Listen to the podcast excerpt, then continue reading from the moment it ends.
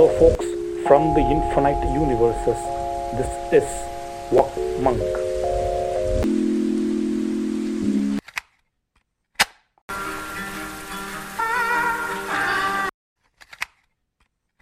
Do not go gentle into that good night. The wise men at their end know dark is right. Because their words had forked no lightning, they do not go gentle into that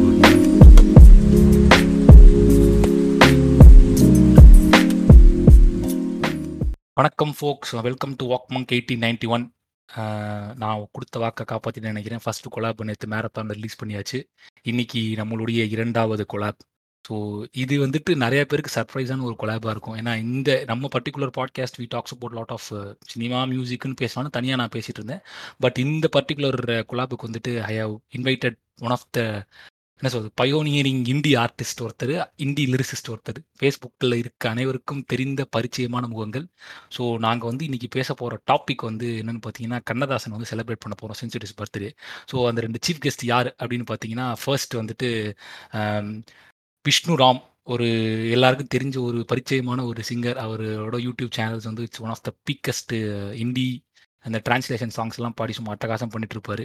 So Vishnu Ram please welcome to the show hi Vijay வணக்கம் வணக்கம். Thank you for having me thank you thank you so much அடுத்தது அவருடைய என்ன சொல்றது கர்ணன் கவசகுண்டலம் மாதிரி எப்போவும் விஷ்ணுராமுடைய videos எல்லாம் பார்த்தீங்கன்னா அதுக்கு வந்து லிரிசிஸ்ட் அப்படின்னு சொல்ற ஒரு முக்கியமான ஒரு தூண் இருந்தவர். ஃபே one of the beautiful writers ever seen அப்படியே ஒரு ஆர்ட் எழுதும்போதே அப்படியே பார்க்குற மாதிரி இருக்கும். ஃபேஸ்புக்லேயும் ஆகட்டும் அவருடைய கருத்துக்களை சொல்றதும் நல்லா இருக்கும். So Ilamparithi hi hi Vijay எப்படி இருக்கீங்க?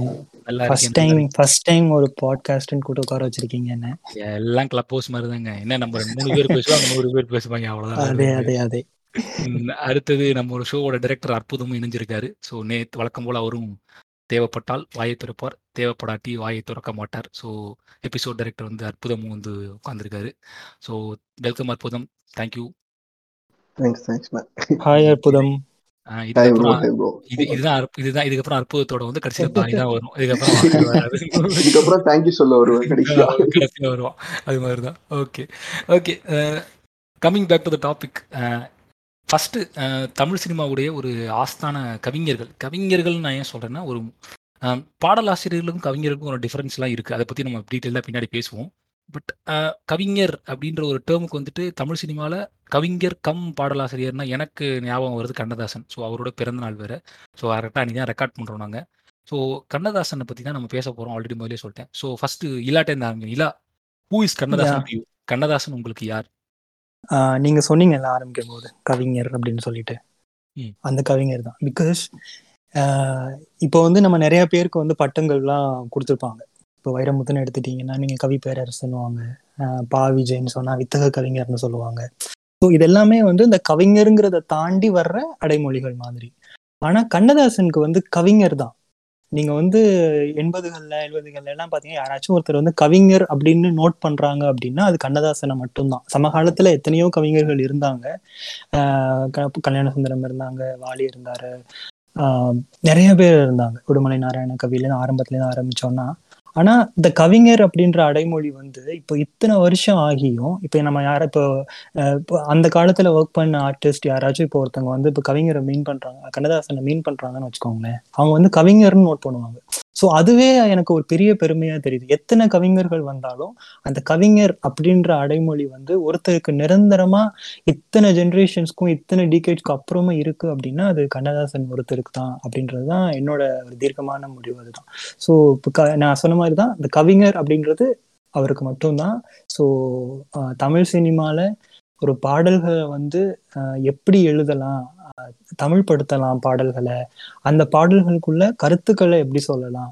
ஆஹ் காதல் பாடல்கள் தத்துவ பாடல்கள் இந்த மாதிரி எந்த பாடல்கள் எப்படி எழுதினாலும் அதுக்கான கருத்தை வந்து எளிய மொழியில மக்களுக்கு சென்றடைகிற மாதிரி ரொம்ப சிம்பிளா இப்படித்தான் அப்படின்ற மாதிரி போட்டு உடைக்கிறதுன்னு சொல்லுவாங்கல்ல அந்த மாதிரி. எந்த அவருக்கு அந்த மாதிரி எழுத தெரியும். ரொம்ப செந்தமிழ் செந்தமிழ்ல வந்துட்டு ரொம்ப கவித்துவமா அப்படின்னு அவர் எழுத தெரியும். ஆனா அவரோட பாடல்கள் எல்லாமே நீங்க கேட்டீங்க அப்படின்னா மக்களுக்கான பாடல்களா இருக்கும். ரொம்ப எளிய மொழியில ஈஸியா புரிஞ்சுக்கிற மாதிரி அப்படித்தான் அவர் எழுதிட்டு இருந்தாரு. ஸோ அவ தமிழ் சினிமா வந்துட்டு கண்ணதாசனுக்கு முன் கண்ணதாசனுக்கு பின் அப்படின்னு கூட வைக்கலாம் பாட்டு உலகத்தை.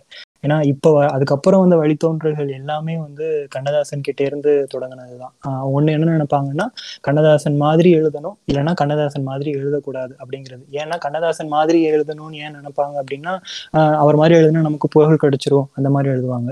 கண்ணதாசன் மாதிரி எழுதக்கூடாது அப்படின்னு நினைச்சா நாமளை தனித்துவமாக காட்டிக்கிறதுக்கு நம்ம வந்து கண்ணதாசன் மாதிரி எழுதக்கூடாது அப்படின்னு நினைப்பாங்க. ஸோ எந்த ஒரு பார்வையில பார்த்தாலும் கண்ணதாசன்கிறவர் வந்து ஒரு தனித்துவமான ஒரு கவிஞராக தான் இருந்தார் இருக்கிறார் இருப்பார். ஒரு அதுதான் ரெஃபரன்ஸ் என்னோட இது ஒரு ரெஃபரன்ஸ் பாயிண்ட் மாதிரி. இதர் திஸ் ஆமா சைடு ஆமா. சைடுங்கிற ஆமா ஆமா. ஓகே அந்த கவிஞர் அப்படின்ற அந்த ஒரு அந்த ஒரு நேம் இருக்குல்ல அது அப்படியே இருக்கும். ஸோ நம்ம நமக்கு கண்ணதாசன் சொல்ல தேவையே இல்லை. கவிஞர் எழுதியிருந்தார் தெரியுமா? அப்படின்னாலே அது கண்ணதாசன் தான் அப்படின்ற மாதிரி சொல்றேன். ஆமால அந்த டேர்ம் ரொம்ப நாளா இருந்துச்சுல்ல கவிஞரோட ஆமா ரொம்ப நாளா. இப்போவுமே இப்ப கூட அது எல்லாமே கவிஞர் தான் சொல்லுவாங்க. நீங்க இவர சங்கர் கணேஷ் பேர் பாத்தீங்கன்னா கவிஞர் வழங்கிய தேவரின் சங்கர் கணேஷ்னு வரும். நம்ம பார்த்திருப்போம். நோட் பண்ணிருக்கீங்களா? சங்கர் கணேஷோட அந்த ஒரு டைட்டில் Title அது என்ன? பட் இதான் மீனிங் எனக்கு தெரியாது. அது கவிஞன்றது கண்ணதாசன். ஆக்சுவலி சங்கர் கணேஷை வந்துட்டு இன்ட்ரோடியூஸ் பண்றதுக்காக தேவர் ஃபிலிம்ஸ்ல போய் சொல்றாங்க. கண்ணதாசன் வந்து ரெக்கமெண்ட் பண்றாரு. இது மாதிரி இந்த பசங்க நல்லா மியூசிக் பண்றாங்க நீங்க மியூசிக் டைரக்டரா ஆக்குங்க அப்படின்னு தேவர்கிட்ட சொல்லும்போது தேவர் ஃபிலிம்ஸ்ல என்ன ஒரு ஒரு இது அப்படின்னா அங்கே ஒரு கல்ச்சர் என்ன அப்படின்னா அவங்க தயாரிக்கிற படங்கள் எல்லாத்துக்குமே வந்து கேவி மகாதேவன் தான் மியூசிக் பண்ணுவார். வேற யாரும் மியூசிக் பண்ண மாட்டாங்க. அப்போ வந்து இது மாதிரி என்னோட படங்கள் எல்லாமே கேவி மகாதேவன் பண்றாருன்னு சொன்னதுக்கப்புறம் அதுக்கப்புறம் தண்டாயுதபாணி மூவிஸும் தண்டாயுதபாணி ஃபிலிம்ஸ்னு சொல்லிட்டு அவர் பையன் ப்ரொடியூஸ் பண்ண ஆரம்பிச்சார். நீங்கள் அதுல எல்லாம் பார்த்தீங்கன்னா அந்த அன்னை ஒரு அலையம்லாம் அவங்க எடுத்த படம் தான் வரும். ஸோ அவங்க பண்ணும்போது என்னன்னா ஃபர்ஸ்ட் ஒரு படம் ஸ்டார்ட் பண்றாங்க. அந்த படம் சரியா வரல. அதுக்கு இவங்க தான் மியூசிக் டைரக்டரா இருக்காங்க. ஐ மீன் சங்கர் கணேஷ். அந்த படம் ரிலீஸ் ஆகல. மறுபடியும் அவங்களுக்காகவே இன்னொரு படம் பட் படம் பேர் எனக்கு சரியா ஞாபகம் வரல இப்போ. அதனாலதான் கவிஞர் வழங்கிய தேவரின் சங்கர் சங்கர் கணேஷ் அப்படின்ற பேர் வரும். ஓகே. ஆரம்பிக்கும் போதே ஒரு சிறந்த ட்ரிவியாவோட ஆரம்பிச்சதுக்கு மிக்க நன்றி. ஏன்னா ஏன்னா அந்த கவிங் கவிஞர் அப்படின்ற ஒரு அந்த தொடருக்காக நான் சொல்றேன். ஏன்னா அது super. வந்துட்டு ஜெனரலா இருக்கும்ல அது. Super super super. ஓகே. அடுத்தது. Vishnu as a Hindi singer Hindi singer உங்களை வந்து ரொம்ப வந்து ஏன்னா எனக்கு உங்களுக்கு இந்தி சிங்கரா பார்க்கணும்னு ஆசை. அதனால சொல்லிட்டே இருக்கேன். As a singer as a singer you know இந்த லிரிசிஸ்டுடைய பாடல்கள் வந்துட்டு எனக்கு வந்து நல்லா இருக்கும் கேட்கும். அதெல்லாம் தாண்டி வந்து கண்ணதாசன் வந்துட்டு எல்லா பாடல்களும் வந்துட்டு தமிழ் தமிழ் பா- பாடக்கூடிய பாடல்கள் எல்லாருமே வந்து கண்ணதாசன் வந்துட்டு ஒரு கட்டத்தில் வந்துட்டு லவ் பண்ணுவாங்க. அவரோட அந்த பாட பாட்டை பாடணும்னு சொல்லி. ஸோ அப்படி இருக்கும்போது எந்த மாதிரியான ஒரு தாக்கம் வந்து கண்ணதாசன் உங்களுக்கு ஏற்படுத்தியிருக்காரு? எனக்கு வந்து அதாவது என்ன சொல்றது? நம்ம வந்து சமகாலத்திய இசையை தாண்டி நம்ம ஒரு பின்னோக்கி போய் நமக்கு முன்னாடி இருந்த இசை எப்படி இருந்தது? நமக்கு முன்னாடி எப்படி எழுதியிருக்காங்க? அப்படின்னு தேடும் போது நமக்கு முதல் முதல்ல வந்து கண்ணுக்கு தெரிகிறவர் கண்ணதாசன் தான். அவர் ஏன் முதல் முதல்ல தெரிகிறாருங்கிறது அது அவருடைய பாடல்கள்லாம் கேட்கும் போதும் அதனுடைய வரிகள்லாம் நம்ம பாடும்போதும் அது நமக்கே புரிஞ்சிடும் அஹ் இள- இளம்பதி சொன்ன மாதிரி வந்து என்ன சொல்றது? அவர் வந்து இருப்பார் இருப்பு இருக்கிறார் இருப்பார் அப்படின்னு சொன்னார்ல. அவர் வந்து அவருடைய எழுத்துக்கள் வந்து காலத்தால் அழியாதவை. அவருடைய பாடல்களை நான் தேடி கேட்கும்போது ஆக்சுவலா இப்போ வந்து இந்தி மியூசிஷியன்ஸ் வந்து நம்ம வந்து நிறைய வந்து இப்போ இந்தி ஏன் நிறைய வருது? நிறைய பேர் எப்படி எழுதுவாங்கன்னா நிறைய தத்துவ பாடல்கள் அந்த மாதிரி தான் அந்த மாதிரி நிறைய எழுதுவாங்க. ஏன்னா இப்போ அதுக்குரிய ஸ்பேஸ் வந்து மெயின் ஸ்ட்ரீம் பாப் கல்ச்சர்ல வந்து பெருசா கிடையாது. ஃபுல்லா லவ் சாங்ஸ்னு வருது ஹார்ட் பிரேக் சாங்ஸ் ஒரு மாதிரி குத்து சாங்ஸ் இப்படியே போயிருது. இந்த தத்துவ பாடல்களுக்கான வேகன்சி வந்து இங்க நிறைய வந்துருச்சு. பட் வந்து நீங்க இந்த கண்ணதாசன் அவருடைய எழுதிய பாடல்கள்லாம் பாத்தீங்கன்னா அதுல வந்து எக்கச்சக்க மேட்டர் வந்து அவர் டச் பண்ணிட்டு போயிருப்பாரு. அதை வந்து காப்பி அடிச்சு எழுதினாலே வந்து நிறைய என்ன சொல்றது இப்ப இப்ப இப்ப இருக்கிற இதுக்கு வந்து சின்ன சின்ன ஒரு அங்கங்க கொஞ்சம் ட்வீட் பண்ணி வார்த்தைகள் அஹ் இப்ப என்ன சொல்றது அந்த இதை மட்டும் ஸ்லாங் மட்டும் கொஞ்சம் மாத்தி போட்டு நம்ம இது பண்ணாலே இப்போ இருக்கிற ஆடியன்ஸோடையும் அது பயங்கர ரிலேட்டபிளா இருக்கும். எனக்கு வந்து அவருடைய பாடல்கள் தேடி தேடி கேட்கும்போது ஆஹ் நான் வந்து ரொம்ப எப்போ ரொம்ப லோவா ஃபீல் பண்றேனோ அப்பெல்லாம் வந்து நான் போய் மயக்கமா கலக்கமா கேட்பேன் அந்த மாதிரி ஒரு பாட்டு வந்து ஒரு ஒரு ஆறுதலான எவ்- எவ்- எவ்வளவு ஆறுதலான பாட்டுன்றதை வந்து என்னால வார்த்தையால சொல்ல முடியாது. நான் இன்ஃபேக்ட் நான் ஆசைப்பட்டு ரொம்ப ஆசைப்பட்டு பண்ண கவர் வந்து கண்ணதாசன் எழுதிய மயக்கமா கலக்கமா. அவ். அவ்வளோ ஒரு என்ன சொல்றது ஒரு ஒருத்தர் பக்கத்துல உட்காந்து நம்ம முதுகுல தடை விட்டு ஒன்றும் பிரச்சனை இல்லை அப்படின்னு சொல்ற மாதிரியான ஒரு இது இருக்கும். அந்த அவருடைய பாடல் மூலமா கிடைத்த உணர்வுகள் மூலமா தான் நான் கனெக்ட் ஆகிறேன் எனக்கு அந்த அந்த ஒரு இதுதான் நான் சொல்லுவேன். இப்போ உங்கள்ட்ட என்ன கேட்க போறேன்னு தெரியும். ஸோ அதை நீங்களே வந்து செஞ்சிருங்க. மயக்கமா கலக்கமா வந்துட்டு ஒரு. ஒரு லைன் ரெண்டு லைன் பாடுங்களேன் ப்ளீஸ். கண்டிப்பா. வாழ்க்கை என்றால் ஆயிரம் இருக்கும். வாசல் தோறும் வேதனை இருக்கும். வாழ்க்கை என்றால் ஆயிரம் இருக்கும். வாசல் தோறும் வேதனை இருக்கும். வந்த துன்பம் எதுவென்றாலும் வாடி நின்றார். ஓடுவதில்லை வாடி நின்றுவதில்லை எதையும் தாங்கும் இதயம் இருந்தால் இறுதி வரைக்கும் அமைதி இருக்கும். மயக்கமா கலக்கமா மனதிலே குழப்பமா வாழ்க்கையில் நடுக்கமா. இதுல இந்த எதையும் தாங்கும் இதயம் இருந்தால் இறுதி வரைக்கும் அமைதி இருக்கும். இந்த இந்த ஒரு வரி போதும். எப்பேற்பட்ட பிரச்சனை வந்து ஒரு மனுஷன் வந்து உடஞ்சு போனாலும் ஆஹ் இந்த இது கிட்டத்தட்ட வந்து நம்ம நாமத்துக்குமார் எழுதின இந்த வந்த துன்பம் எது ஒன்றாலும் வாரி நின்றால் ஓடுவதில்லை. ஒரே நாளில் வந்த துன்பம் எங்கும் ஓடி போகாது. மறுநாளும் வந்து விட்டால் துன்பம் தீர்ந்து தருவாது கிட்டத்தட்ட அதே கான்டெக்ட் தான். சூப்பர் இந்த அட்டை விருங்க காம்ப்ளிமெண்ட் பண்ணிக்கிறேன். அப்புறம் சொல்லுங்க. எவ்வளவு பியூட்டிஃபுல்லா இருந்துச்சுங்க. பாட்டுக்கு கேஷுவலா அந்த சாங் எல்லாம் கேட்கும் போது என்னடா அவ்வளவு கஷ்டப்படும் எவ்வளவு ஈஸியா அது அட்டகாசம் பிவி ஸ்ரீனிவாஸ்ல. ஆமா. அது வரைக்கும் ஆரம்பத்துல எல்லாம் ஜெமினி கணேசனுக்கு வந்து அதிகமா ஏஎம் ராஜா தான் பாடிட்டு இருந்தாரு. ஒரு டைம்ல தான் எம் எஸ் விஸ்வநாதன் தான் அதை உடைக்கிறாரு. இனிமே வந்து பிபிஎஸ் பாடட்டும் அப்படின்ற மாதிரி. அதே மாதிரி தெலுங்குலையும் பண்ணி விட்றாரு போயிட்டு அவர். என்டிஆருக்கு கண்டசாலா பாடிட்டு இருக்காரு. அவரை போய் கட் பண்ணி விட்டு பிபிஎஸ் பாட வைக்கிறாரு அவர். இது மாதிரி பண்ணிட்டு இருக்காரு இந்த இந்த இப்ப இந்த பாட்டே வந்து நம்ம எல்லாருமே கேள்விப்பட்டிருப்போம். வாலியோட சொன்னது எல்லாமே. வாலி வந்து வேலைக்கு ஐ மீன் வந்து பாட்டு எழுதிட்டு ஒரு ஒன்று ஒன்று ரெண்டு பாட்டு எழுதுறாரு. பாட்டு வாய்ப்புகள் கிடைக்கல. சரி இனிமேல் சரிப்பட்டு வராது அப்படின்னு சொல்லிட்டு ஊருக்கே கிளம்பிடலான்னு இருக்கும்போது யதார்த்தமாக பிபி ஸ்ரீனிவாஸை பார்க்குறாரு அப்போ பிபி ஸ்ரீனிவாஸ் சொல்கிறாரு நான் இப்போ தான் ஒரு பாட்டு ரெக்கார்ட் பண்ணிட்டு வரேன் அப்படின்றாரு. என்ன பாட்டு ரெக்கார்ட் பண்ணீங்க? அப்படின்னு கேட்கும்போது பாட்டு ரிலீஸ் ஆகிறதுக்கு முன்னாடி அந்த பாட்டை பாடி காட்டுறாரு. கண்ணதாசன் எழுதினாரு இதுதான் பாட்டு அப்படின்னு பாடி காட்டுறாரு. பாடி காட்டினோடனே அவருக்கு வந்து அந்த ஒரு உத்வேகம் கிடைக்குது. இப்ப சொன்னாங்கல்ல எதையும் தாங்கும் இதயம் இருந்தால் இது வரைக்கும் அமைதி இருக்கும். இதெல்லாம் கேட்டுட்டு சரின்னு சொல்லிட்டு இருந்து எழுத ஆரம்பிக்கிறார். ஒருவேளை அந்த இப்போ வாலி வந்து இப்போ அறுபது எழுபது வருஷமா வாலி பாட்டு எழுதி அவருக்குமே கண்ணதாசனுக்கு இணையா ஒரு பேர் எடுத்தவர் வந்துட்டு கண்ணதாசன் மூலமா தான் வந்து வந்திருக்காரு அப்படின்னு நினைக்கும் போதே அது ஒரு பெரிய ஒரு வரலாறு தான் கண்ணதாசனுக்கு. வாலியோட வரலாறு எழுதும்போது அது கண்ணதாசன்ல இருந்து ஆரம்பிக்குது அப்படின்னு சொல்லுவேன் நான். Super super. விஷ்ணு நீங்க கண்டினியூ. பண்ணுங்க. அந்த சாங் உடைய அந்த ஒரு ரெண்டு வரி கேட்டா உங்களை வந்து புல் பண்ணுன்னு சொன்னீங்களே கொஞ்சம் எலாபரேட் பண்ணுங்க. ஏன்னா ஆஸ் இந்தி மியூசிஷியன்ஸ் உங்க எல்லாருக்கும் வந்துட்டு ஏதாவது ஒரு கட்டத்துல வந்து ஒரு பெரிய ஒரு மனசோர்வு ஏற்படும். அது தவிர்க்க especially as struggling musician so I can feel how you connect the song with you நீங்க சொல்லும்போதே தெரியாது உங்களுக்கு எவ்வளவு வந்து சூதிங்கா இருந்திருக்குன்னு சொல்லிட்டு. ஸோ அடுத்த கொஸ்டின் நான் விஷ்ணு கிட்ட. ஆரம்பிக்கிறேன். சம்மந்தப்பட்டு தான்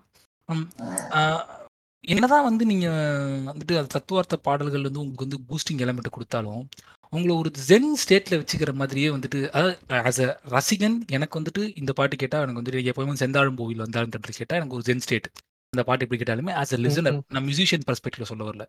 ஒரு ஒரு மியூசிஷியனா ஒரு சிங்கரா ஒரு வோக்கலிஸ்டா ஒரு என்ன சொல்றது ஒரு மியூசிக் கம்போசரா இந்த லிரிக்ஸ் வந்துட்டு இந்த டியூனுக்கு சூப்பரா இருக்கு நீங்க ஃபீல் பண்ண கண்ணதாசன் பாட்டுல ஏதாவது இருக்கா? லிரிக்ஸ் அண்ட் இல்ல உங்களுக்கு பிடித்த பாடலா இருந்தாலும் பரவாயில்ல.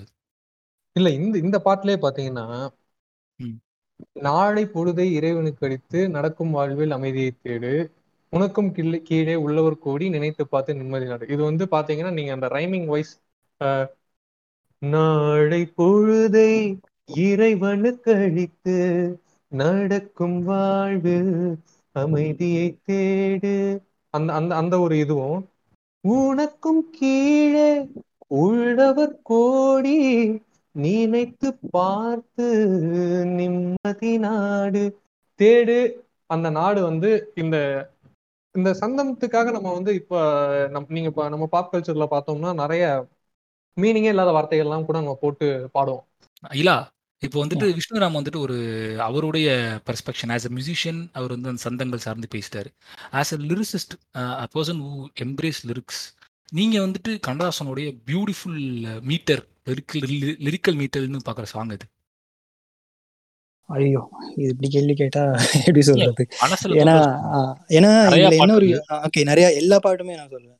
Each and. Every song of him தான் நான் சொல்ல முடியும். ஏன்னா கண்ணதாசன் வந்து எப்படின்னா வந்து ஒரு எப்படி சொல்றதுன்னா ஒரு ஒரு கவிதை ஊற்று அப்படின்ற மாதிரி அவர்கிட்ட எல்லாமே கிடைக்கும்.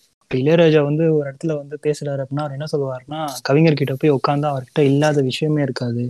எதை கேட்டாலும் எப்படி கேட்டாலும் வந்துகிட்டே இருக்கும் அவர்கிட்ட இருந்து. சுச்சுவேஷனும் டியூனும் சொல்லிட்டா போதும். அதுக்கேற்ற மாதிரி அவர் கொடுத்துட்டே இருப்பாரு. ஆனா அவர் கொடுக்குற எல்லாமே கரெக்டா டியூனுக்கு வந்து பொருந்தும் அப்படின்றத கரெக்டா சொல்லுவாங்க. அவர் எக்ஸாம்பிள் சொல்லும்போது இந்த ஆயிரம் மலர்களை மலருங்கள். அதை வந்து அதை தத்தகாரத்தை மட்டும் வாசிச்சு காட்டும்போது இளையராஜா யோசிச்சாரன் இதுக்கு எப்படி எழுத போறாரு அவர் அப்படின்னு சொல்லிட்டு கொஞ்ச நேரம் யோசிச்சுட்டு "ஐயோ, எழுதிக்கோ அப்படின்னு சொல்லிட்டு ஆயிரம் மலர்களை மலருங்கள். நீங்க ஒரு ஒரு வரையும் பாத்தீங்கன்னா ஆயிரம் மலர்களை மலருங்கள் முடிஞ்சிருச்சு. அந்த மூணு வார்த்தை தான். பட் அந்த பாட்டா கேட்கும்போது அது டியூன்ல பக்காவா பொருந்தி வந்து உட்கார்ந்துருக்கும் அது. ஸோ ஸோ அவர் வந்து ஒரு என்ன சொல்றது இசையமைப்பாளர்களின் கவிஞர் அப்படின்ற மாதிரி நான் சொல்லுவேன். அது especially K.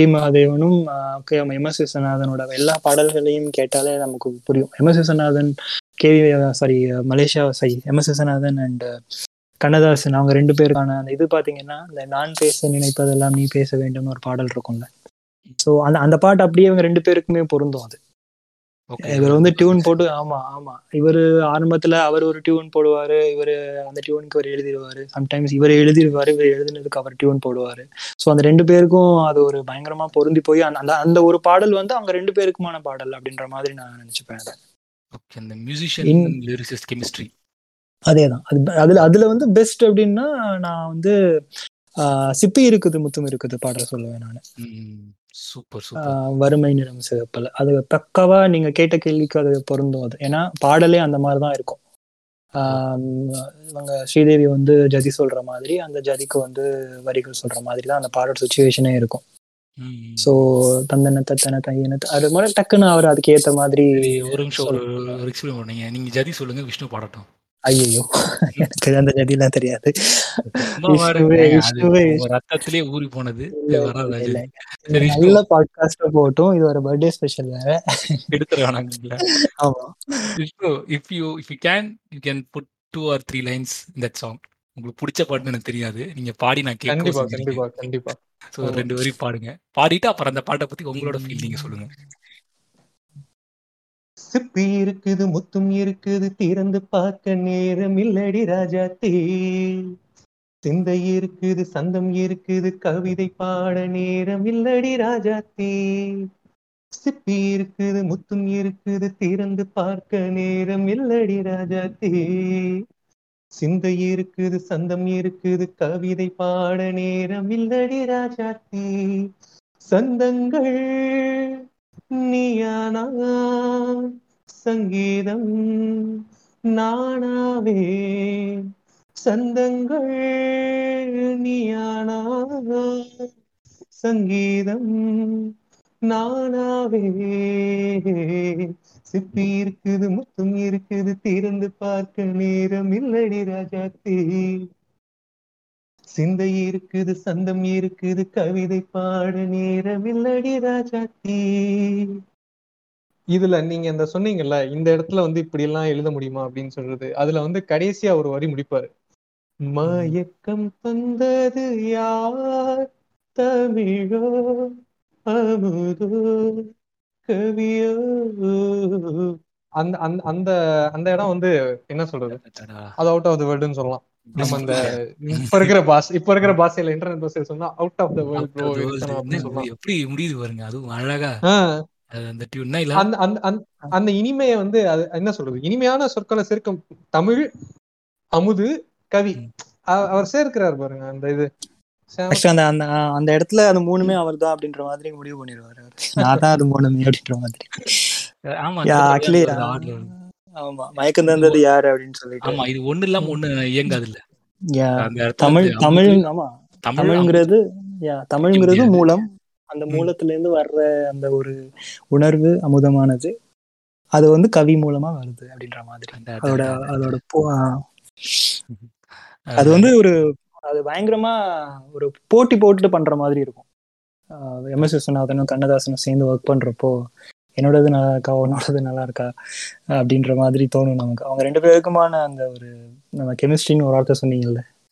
அது தமிழ் சினிமால வந்து அதுக்கப்புறம் நிறைய பேர் வந்துட்டாங்க இளையராஜா வைரமுத்து ரஹ்மான் வைரமுத்து நிறைய இளையராஜா வாலி இது மாதிரி நிறைய பேர் இருந்தாலும் அந்த ஒரு அந்த கிளாசிக் ஸ்டேட்டஸ் கொடுத்து உச்சாணி கும்பல தூக்கி உட்கார வைக்கிறதுன்னு சொல்லுவாங்க அவங்க வந்து அவங்க அது 2 பேரும். வந்து M S Viswanathan and Kannadasan அவங்க ரெண்டு பேர் அது ஏன் அப்படின்னா ஒரு ஒரு மியூசிஷியன் ஒரு லிரிசிஸ்ட் ஒரு I mean music director lyricist அப்படிங்கிறத தாண்டி அவங்க ரெண்டு பேருக்குமான அந்த ஒரு உறவு இருக்குல்ல? அது வந்து அது ரொம்ப ஒரு கியூட்டான ஒரு ரிலேஷன்ஷிப் ஒரு அண்ணன் தம்பி சகோதரர். ஆமா ஆமா அண்ணன் தம்பி ஃப்ரெண்ட்ஸ் என்ன வேணாலும் சொல்லலாம். ஒரு எக்ஸாம்பிள் வேணா சொல்றேனே. நம்ம வந்து ஜூன் டுவெண்ட்டி ஃபோர்த்து நாளைக்கு ஐ மீன் நம்ம வந்து கண்ணதாசனோட பர்த்டே அப்படின்னு நம்ம வந்து கொண்டாடுறோம். நீங்க வந்து ரெக்கார்ட்ஸ் எல்லாம் எடுத்து பாத்தீங்கன்னா வந்து எம் எஸ் விஸ்வநாதனோட பிறந்த நாளும் ஜூன் டுவெண்ட்டி ஃபோர்த்து தான் இருக்கும். கரெக்டா. June twenty fourth M S Viswanathan's birthday ரெண்டு பேருக்கும் ஒரே நாள்ல பர்த்டே. ஸோ இது இது என்ன கதைன்னா இதுல ஒரு கதை இருக்கு ஆக்சுவலி எம் எஸ் விஸ்வநாதனோட பிறந்த நாள் வந்து ஜூலை நைன்த் ஆக்சுவலி அது ஜூன். டுவெண்ட்டி ஃபோர்த் கிடையாது. இது என்ன ஆச்சுன்னா ஏதோ கவிஞர் வந்து எங்கேயோ வேர்ல்டு டூர் போறதுக்கோ சம் எங்கேயோ ரஷ்யாவுக்கு எங்கேயோ போறதுக்காக பிளான் பண்றாரு. அப்போ வந்து கண்ண எம் விஸ்வநாதனை கூப்பிட்டு விஷு இந்த மாதிரி நான் ஒரு வெளியில போறேன்டா ஃபாரின் போறேன். நீயும் கூட வா அப்படின்னு சொல்றாரு. விஸ்வநாதனுக்கு வந்து கண்ணதாசன் அடிக்கடி என்ன சொல்லுவாருன்னா அவனுக்கு மியூசிக்கை பத்தி வேற எதுவுமே தெரியாதுங்க அவனுக்கு அப்படின்னு அடிக்கடி இந்த வார்த்தையை யூஸ் பண்ணுவார். சரி வரேன். அப்படின்னு சொன்ன உடனே சரி வா உன் பாஸ்போர்ட் எடுத்துட்டு வா நான் விசா ரெடி பண்றேன். அப்படின்னு இருக்காரு எம் விஸ்வநாதன் உடனே கண்ணதாசன் சொல்லியிருக்காரு சாரி கண்ணதாசன் சொல்லியிருக்காரு. உடனே எம் விஸ்வநாதன் வந்து பாஸ்போர்ட்டா அப்படின்னா என்ன? அப்படின்னு கேட்டிருக்காரு. என்னடா பாஸ்போர்ட்டே இல்லை பாஸ்போர்ட்டே இல்லைன்னு சொல்ற? அப்படின்னு உடனே பாஸ்போர்ட் இருந்தால் தாண்டா வெளிநாட்டுக்குலாம் போக முடியும். நீ போய் பாஸ்போர்ட் ரெடி பண்ணு. அப்படின்னு உடனே நீங்களே பண்ணுங்கண்ணே. அப்படின்னு உடனே அந்த பாஸ்போர்ட் ஃபார்ம் எல்லாம் ஃபில் பண்றப்போ பேர்லாம் எழுதிட்டு டேட் ஆஃப் பர்த் கேட்டிருக்காரு.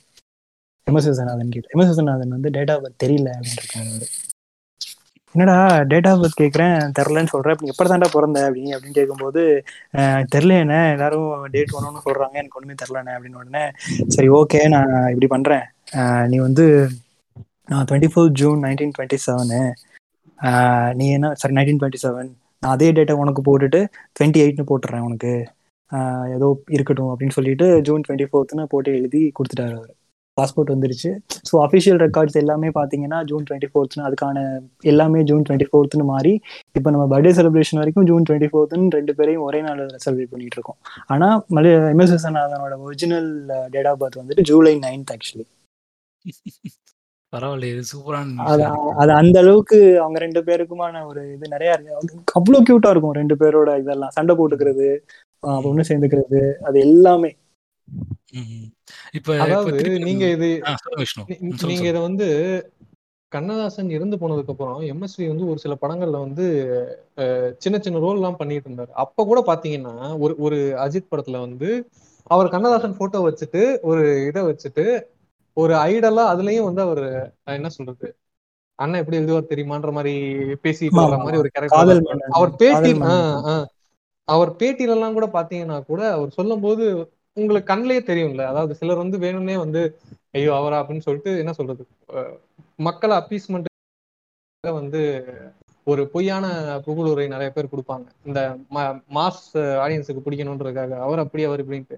ஆனா நீங்க எம்எஸ்வி அவர்களுடைய பேட்டி எந்த இதுல பார்த்தாலும் வந்து அவ்வளோ அவ்வளவு ஆசை ஆசையா சொல்லுவார் அவரை பத்தி. அந்த அந்த கண்ணிலேயே பார்க்கலாம் நம்ம. அந்த அந்த எந்த அளவுக்கு அவங்க வந்து how how how bad he misses சிம்ன்றது வந்து அதுல தெரியும். அது காதல் மன்னன் படமே வந்துட்டு கிட்டத்தட்ட எம்எஸ்வி கண்ணதாசன் ட்ரிவியா தான். கண்ணதாசன் தான் அந்த இருப்பாரு பாட்டை கம்போஸ் பண்ணது கூட எம்எஸ் விஸ்வநாதன் அந்த ஒரு பாட்டு மட்டும். மெட்டு தேடி தவிக்குது ஒரு பாட்டுன்னு சொல்லிட்டு. மத்த எல்லாமே பரத்வாஜ் பண்ணியிருப்பாரு. அந்த ஒரு பாட்டு பண்ணி அவ- அவரே பாடியிருப்பாரு அந்த பாட்டையும். வைரமுத்து தான் எழுதியிருப்பாரு அந்த லைன் எல்லாம். ஓகே இது I just want take little bit further இந்த எக்ஸ்டென்ஷன் ஸோ கண்ணதாசன் வந்து பாடலாசிரியர் அப்படின்னு நம்ம கொண்டாடி கொண்டாடி தீர்த்தாலும் கண்ணதாசன் வந்து தன்னுடைய எழுத்துக்கள் மூலமா வந்துட்டு என்ன சொல்றது? அந்த எசன்ஸ் ஆஃப் லவ்னு சொல்லுவாங்கல்ல. அதை நான் வந்து வைரமுத்து அதுக்கப்புறம் அந்த எழுத்தாளர்களை வந்து நான் வந்து குறைத்து மடிப்படலை இப்போ வந்து கார்த்திகேதா வரைக்கும் நல்லா எழுதி எழுத்தாளர்கள் இருக்காங்க. பட் கண்ணதாசன் வந்து அவர் இந்த காதல் பார்த்த வி விதம் வந்து ரொம்ப எனக்கு. ரொம்ப பர்சனலா அழகா தெரிஞ்சது. அந்த மனுஷன் இத்தனைக்கும் வந்துட்டு ஒரு ஒரு இது ஒரு என்ன சொல்றது? ஒரு ஒரு சாலிட்டரியான ஒரு லைஃப் மாரி வாழ்ந்தாலும், பட் அந்த லவ்வ வந்து பிரசன்டட் த வே அது வந்து ரொம்ப ஒரு அழகா இருந்தது. ஸோ இது நான் இந்த விஷ்ணு கிட்ட இருந்து பக்கம் வரேன். விஷ்ணு கண்ணதாசனுடைய ஒரு சிறந்த காதல் பாடல். அந்த காதல் பாடல் என்னைக்காவது பர்சனலா கனெக்ட் பண்ண முடிஞ்சிருக்கா? அது மாரி தான் ஒரு பாடல் இருக்கா? எனக்கு சட்டுன்னு கேட்டோனே எதுவுமே தெரியல. ஆனா நீங்க. சொன்ன ஆனா. நீங்க சொன்ன மேட்டர்ல வந்து ஒரு ஒரே ஒரு மேட்டர் வந்து எனக்கு ரொம்ப நான் சொல்லணும்னு ச ம் நெனச்ச மேட்டர் என்னன்னா. தன்னை உணர்ந்தவர்கள் வந்து இந் இந்த வரி வந்து நான் எங்கேயோ படிச்சேன். எங்க படிச்சேன்னு தெரியல. இல்ல நீங்க பார்த்திருப்பீங்க ம் ப்ராபபிலி. சொல்லுங்க. தன்னை உணர்ந்தவர்கள் வந்து தலைவர் ஆகிறார். அந்த தன்னை உணர்ந்து உலகிற்கு சொல் ஆ இது இது இவர் எழுதுனது தான். நீங்க கேட்ட கேள்விக்கான பதில் வந்து அவரே எழுதியிருக்காரு ஆக்சுவலா. எப்படி. வந்து அவர் ஒரு சாலிட்டரி லைஃப் வாழ்ந்து அ வாழ்ந்து இவ்வளோ ரசிச்சு எழுதியிருக்காரு அப்படிங்கிறது வந்து இந்த உன்னை அறிந்தால்ல வரும்னு நெனைக்கிறேன். உன்னை அறிந்தால் அ நீ உன்னை. ஆ போராடலாம். அதுல வந்து என்ன சொல்றது? தன்னை அறிந்தவன் தலைவன். அத வந்து மற்ற தன்னை தானே அறிந்து கொண்டு பிறருக்கு கூறுபவனே தலைவனாக தலைவனாகிறான்னு சொல்லிட்டு ஒரு வரி வரும். சோ. வந்து. தனக்குரிய பெரிய இன்ஸ்பிரேஷன் வந்து தன்ன மொத புரிஞ்சுக்கணும். அத வந்து மத்தவங்களுக்கு நீ சொல்லும்போது தான் வந்து நீ அங்க பெரிய ஆள் ஆவறன்ற மாரி ஒரு பாயிண்ட். வரும். இது நான் கேட்டோனே எவ்வளோ இது வந்து ஆக்சுவலி இத வந்து வெட்டி உட்கார்ந்து ஒரு 1 ஹவர் பேசலாம். அந்த அளவுக்கு பெரிய டாபிக். ஆனா ஒரு ஒரு ஆக்சுவலி. அந்த பாட்டே வந்து நீங்க விஷுவலா பார்த்தீங்கன்னு வச்சுக்கோங்களேன், அது வந்து ஒரு ஈட்டிசிங் சாங் ம். மாரி இருக்கும். ஆக்சுவலி விஜய் விஜய் பார்த்துருக்கேன். அது வந்து ஒரு குதிரையில உட்கார்ந்துட்டு வந்து டீஸ் பண்ற பாட்டு ஆக்சுவலி அது. சிச்சுவேஷன் வந்து அந்த மாதிரி தான் இருக்கும் வேட்டைக்காரன் படத்துல. ஆனா இவர் என்ன பண்ணியிருப்பாரு நம்ம ஆளு, கொண்டு வந்து சாக்ரடீஸ தூக்கிட்டு வந்திருப்பாரு அங்க. ம். கரெக்ட். உன்னை அறிந்தால் நீ உன்னை அறிந்தால் உலகத்தில் போராடலாம். To know thyself with the beginning of wisdom அப்படின்ற. அந்த ஒரு கோட்ட எடுத்துட்டு, உன்ன உன்ன நீ தெரிஞ்சுக்கோ, உன்ன நீ புரிஞ்சுக்கோ ஃபர்ஸ்ட்டு. அதுக்கப்புறம் நீ தான் ராஜா அப்படின்ற மாதிரி. இது என்னன்னா, கண்ணதாசன் வந்து வாலி எம்ஜிஆருக்கு எழுதும்போது எம்ஜிஆருக்காகவே எழுதினாரு. எம்ஜிஆர மையப்படுத்தியே எல்லாத்தையும் எழுதினாரு. எம்ஜிஆர்னா இதுதான் அப்படின்ற மாதிரி. ஆனா கண்ணதாசன் எம்ஜிஆருக்கு எழுதும்போது என்ன பண்ணாருன்னா, ஒரு ஜெனரலைஸ்டாவே எழுதினாரு. அந்த அந்த ஜெனரலைஸ்டு வந்துட்டு எம்ஜிஆருக்கு பொருந்துற மாதிரி அவர் வந்து மெனக்கெட்டாரு. ஸோ இதுல இருக்க எல்லா லைனுமே நீங்க பார்த்தீங்கன்னா, அப் அப்படியே தான் வரும். ஸோ நீங்க இந்த அ சொல்லியிருந்தார்ல, "மானம். பெரியது என்று வாழும் மனிதர்களை மான் என்று சொல்வதில்லையா? தன்னை தானும் அறிந்து கொண்டு ஊருக்குச் சொல்பவர்கள் ஊருக்கு தலைவர்கள் ஆய்வதில்லையா?" ஸோ இப்ப இந்த இந்த பாட்டுலாம் வந்த டைம் வந்துட்டு 1964 அப்பலாம். அப்ப ம். வந்து அரசியல் வந்துட்டு இருக்கு. பட் இன்னும் அவங்க ஆட்சிக்கு வரல அந்த டைம் அதெல்லாம். ஸ்டில் அந்த டைம்லலாம் பார்த்தீங்கன்னா, அ ஒரு இந்த மாதிரி ஒரு விஷயம்லயே இந்த பாடல் இருக்கும் அதுல. இதுல இன்னொரு லைன் வரும். "பூமியில் நேராக வாழ்பவர் எல்லோரும் சாமிக்கு நிகர் இல்லையா? பிறர் தேவை அறிந்து கொண்டு வாரி கொடுப்பவர்கள் தெய்வத்தின் பிள்ளை இல்லையா?" ஸோ இதெல்லாம் வந்து பிற்காலத்துல வந்து இப்ப எம்ஜிஆரை வந்து அவரோட கட்சிக்காரங்களோ, இல்ல அபிமானிகளோ கோட் பண்ணும் போதெல்லாம் இதை வச்சுலாம் சொல்லுவாங்க. நீங்க பார்த்திருப்பீங்க. எம்ஜிஆர் வந்து யார் அப்படின்னா "வாரி வாரி கொடுக்குறவர் வள்ளல் அவரு" அப்படின்ற மாதிரியெல்லாம். ஸோ இதெல்லாம் வந்து இப்ப முன்னாடி நான் சாக்ரடீஸ் சொன்ன மாதிரி, இந்த பூமிக்கு பூமியில் நேராக வாழ்பவர் எல்லோரும் சாமிக்கு நிகர் இல்லையா? அப்படின்றது வந்து திருக்குறள்ல இருந்து இன்ஸ்பயர் ஆயி எழுதியிருப்பாரு அதுல. ஒரு குறள் ம். இருக்கும்ல, "வையத்துள் வாழ்வாங்கு வாழ்பவன். வானுரையும் தெய்வத்துள் வைக்கப்படும்" அப்படின்றது. ஸோ அந்த ஒரு இத எடுத்துட்டு நம்ம புரியிற மாதிரி, "பூமியில் நேராக வாழ்பவர் எல்லோரும் சாமிக்கு நிகர் இல்லையா?" அப்படின்ற மாதிரி அத எழுதியிருப்பாரு அதுல. இதுல பெஸ்ட் எம்ஜிஆருக்காக இன்னுமே போற்றி புகழ்ந்துகிட்டு இருக்க அவரோட கட்சி கூட்டங்களா இருக்கட்டும், இல்ல ஒரு பிறந்தநாள் நிகழ்ச்சிகளாகட்டும், எல்லாத்துலயும் ஒரு வரி உரி ஒரு எப்போதுமே ஒரு வரி ஒழிச்சிட்டு இருக்கும்னா இதைத்தான் சொல்லுவாங்க. "மாபெரும் சபையினிலே நீ நடந்தால் உனக்கு மாலைகள் விழ வேண்டும். ஒரு மாற்று குறையாத மன்னவன் இவன் என்று போற்றி புகழ வேண்டும்." ஸோ இந்த இந்த பாட்டு ஃபுல்லாவே எல்லா லைனும் நீங்க பார்த்தீங்கன்னா, அந்த பாட்டோட சுச்சுவேஷனுக்கு வந்து ஒத்தே வராது. அந்த. ஒரு விஷ் ஆக்சுவலா விஷுவலா இவர் பார்க்கும்போது பாடுறது சம்மந்தமே இருக்காது. ஆமா. இவர். வந்து ஹீரோயின பார்த்து பாடுவாரு. ஆனா! வந்து "மாபெரும் சபைகளில் உனக்கு மாலைகள் விழும். மாசு குறையாத மன்னவன் என்று" யாஹ்! அப்படின்னு பாடிட்டு. பண்ண ஆரம்பிச்சுருவாரு. அட்வைஸ் பண்ணி டீஸ் பண்ண ஒரே. ஈவ்டீசிங்ல அட்வைஸ் பண்றாரு! அந்த காலத்து ஈவ்டீசிங் ஆக்சுவலி அந்த பாட்டு. இப்ப எல்லாம் என்னடா இப்படி பண்ணிருக்கீங்க அப்படின்ற மாதிரி தோணும். அந்த பாட்டு நடந்து போயிட்டு இருக்கோம் அந்த அம்மா இவரு குதிரையில போயிட்டு இருப்பாரு நீங்க அந்த விஷுவல் பாக்குற வரைக்கும் உங்களால கணிக்க முடியல பாத்தீங்களா? ஒரு வந்து நீங்க நம்ம இப்ப இந்த இது இந்த இந்த சாங் எல்லாரும் கேட்டிருப்பாங்க. இப்ப நம்ம பாட்காஸ்ட் கேட்கறவங்க அந்த வீடியோ போய் பார்க்கும்போது தான் தெரியும். ஓ இவங்க ஈபிசி நடந்ததுன்னு சொல்லிட்டு. நீங்க சாக்ரட்டிஸை கோட் பண்றதுனால நான் சொல்ல வரேன். எக்ஸாக்ட்லி அந்த செல்ஃப் அண்டர்ஸ்டாண்டிங் செல்ஃப் ரியலைசேஷனை பத்தி கண்ணதாசன் எல்லா பாடல்களையும் சொல்லிட்டு தான் இருக்காரு. கண்டிப்பா கண்டிப்பா. ஒரு இடத்துல கூட எல்லா பாட்டும் எல்லா பாட்டும் அதே அதே சமயத்துல ஹி வாஸ் லிட்டில் பிட் இது வந்து நான் க்ளோஸ் டு கரண்ட் ஐடியாலஜி சொன்னா இந்த கம்யூனிசம் சார்ந்த கருத்துக்கள் வந்துட்டு அதிகமாகவே இருந்தது. அதாவது வந்து நீ மாபெரும் சமையல் இன்னொருத்தருக்காக நீ வாழணும்.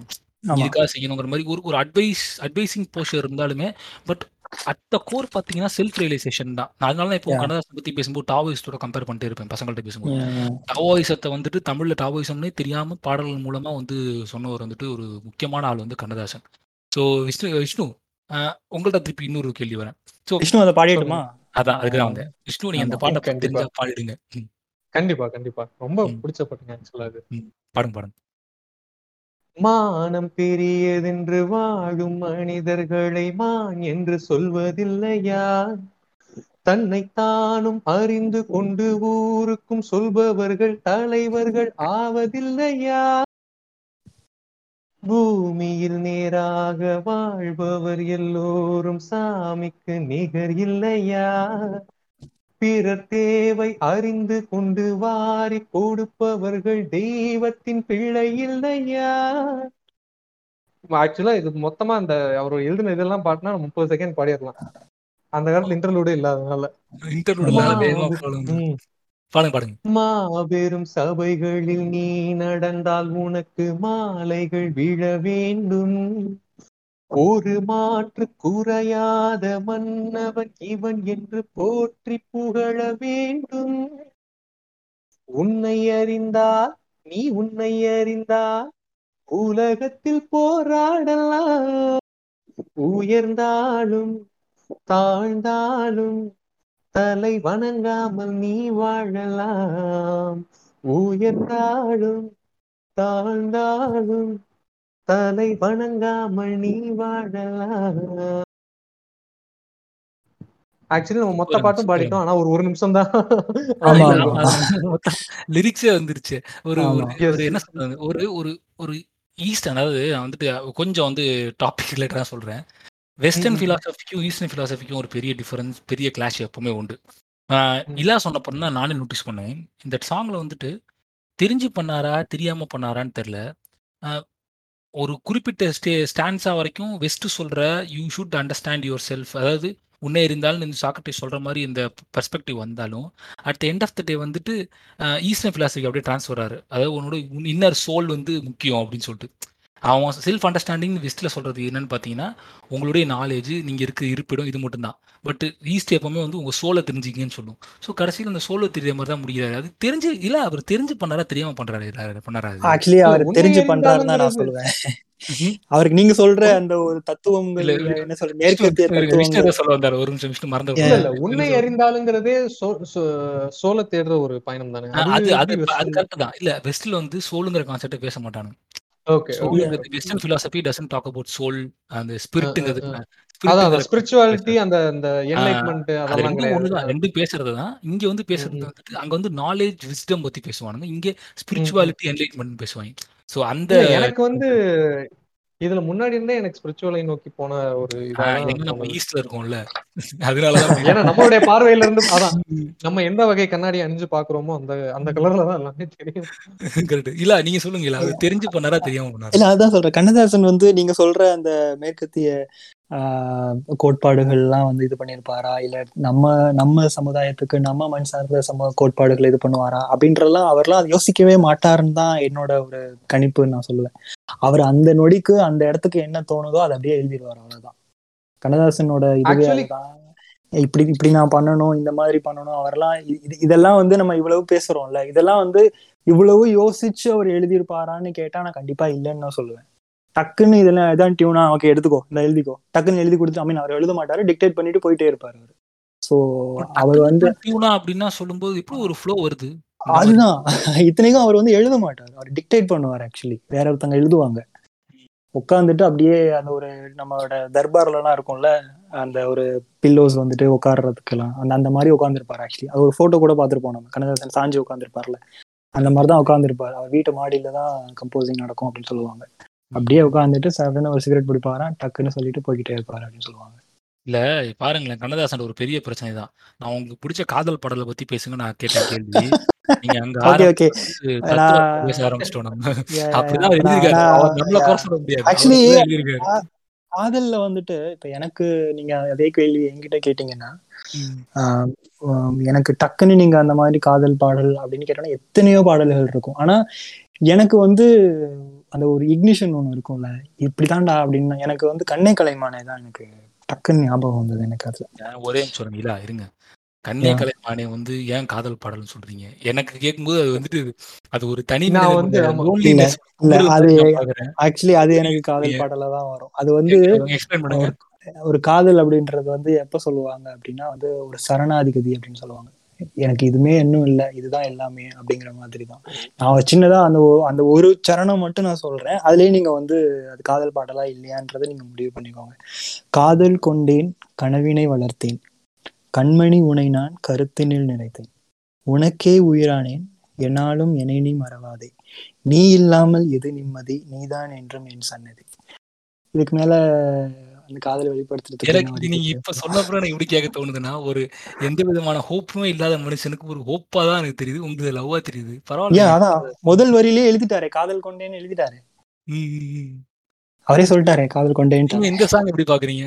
இது லவ் பாடு பாரு உங்களுக்கு தெரியுதா இல்ல எப்படி?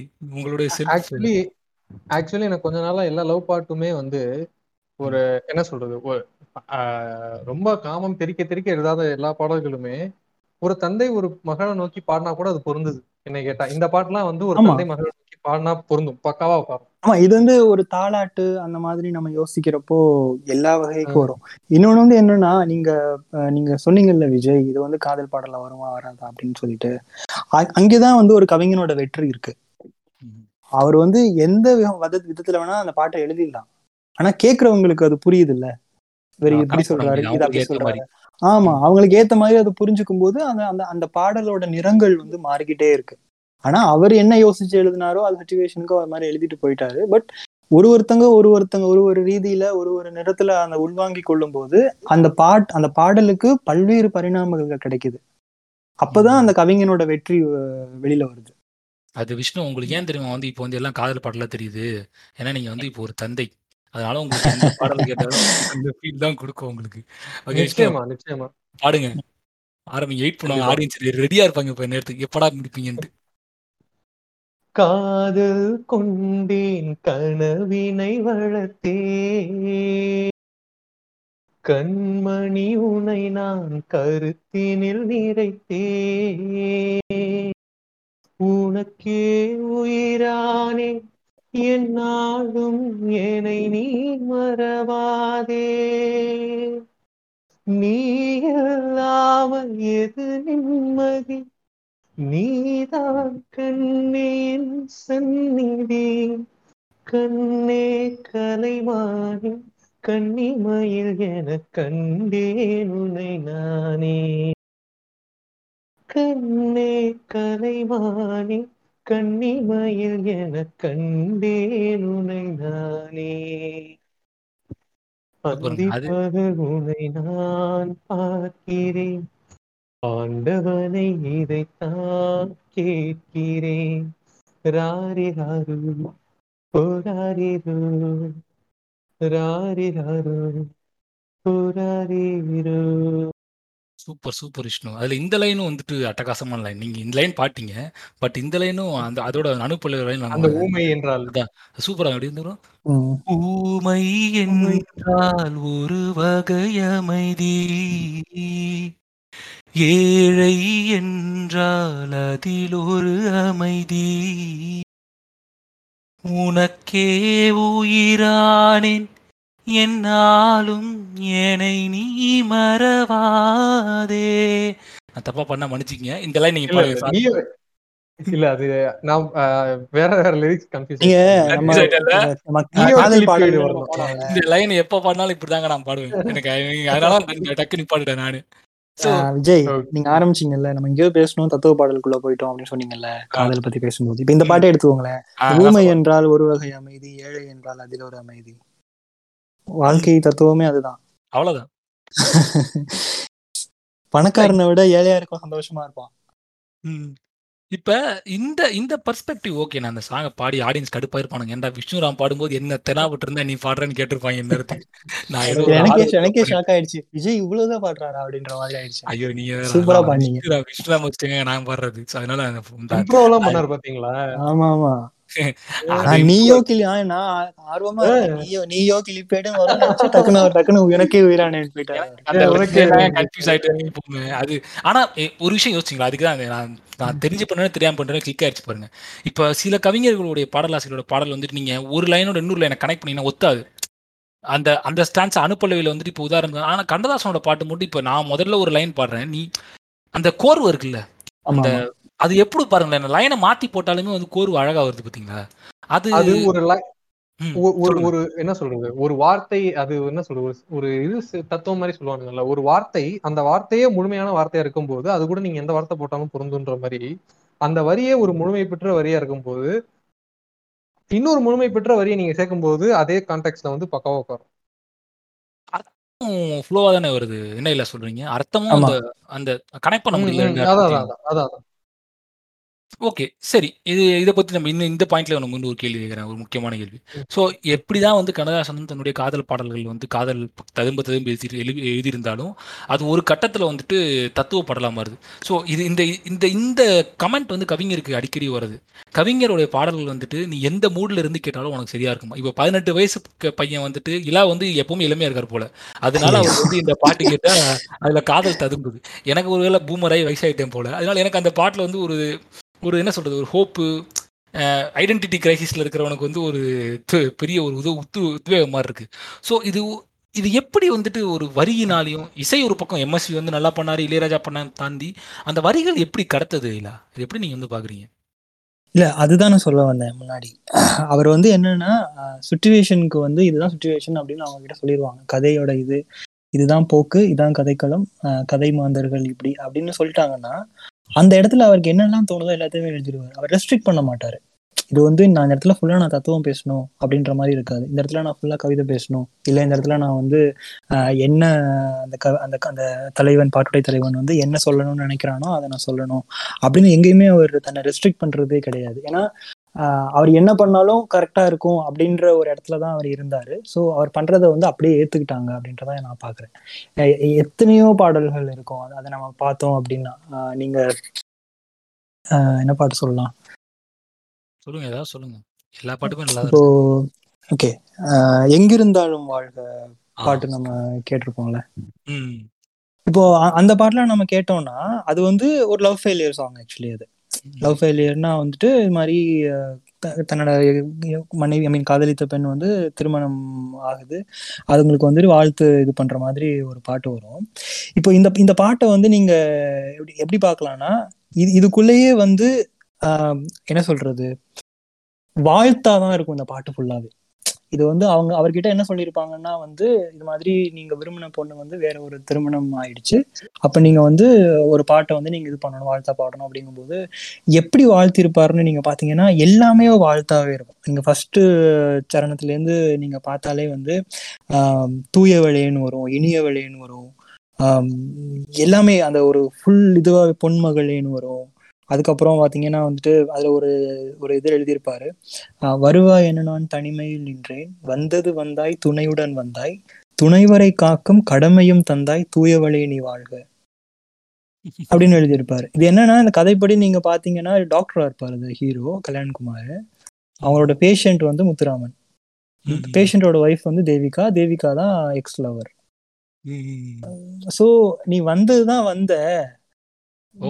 பார்த்தா. கல்யாணம் பண்ணிட்டு வந்து நிக்கிற. சரி கல்யாணம் பண்ணிட்டு தான் வந்து நின்னு நினைச்சாலும் வந்து உன்னோட உன்னோட கணவரை காப்பாத்துற கடமையை என் கையில கொடுத்துட்ட.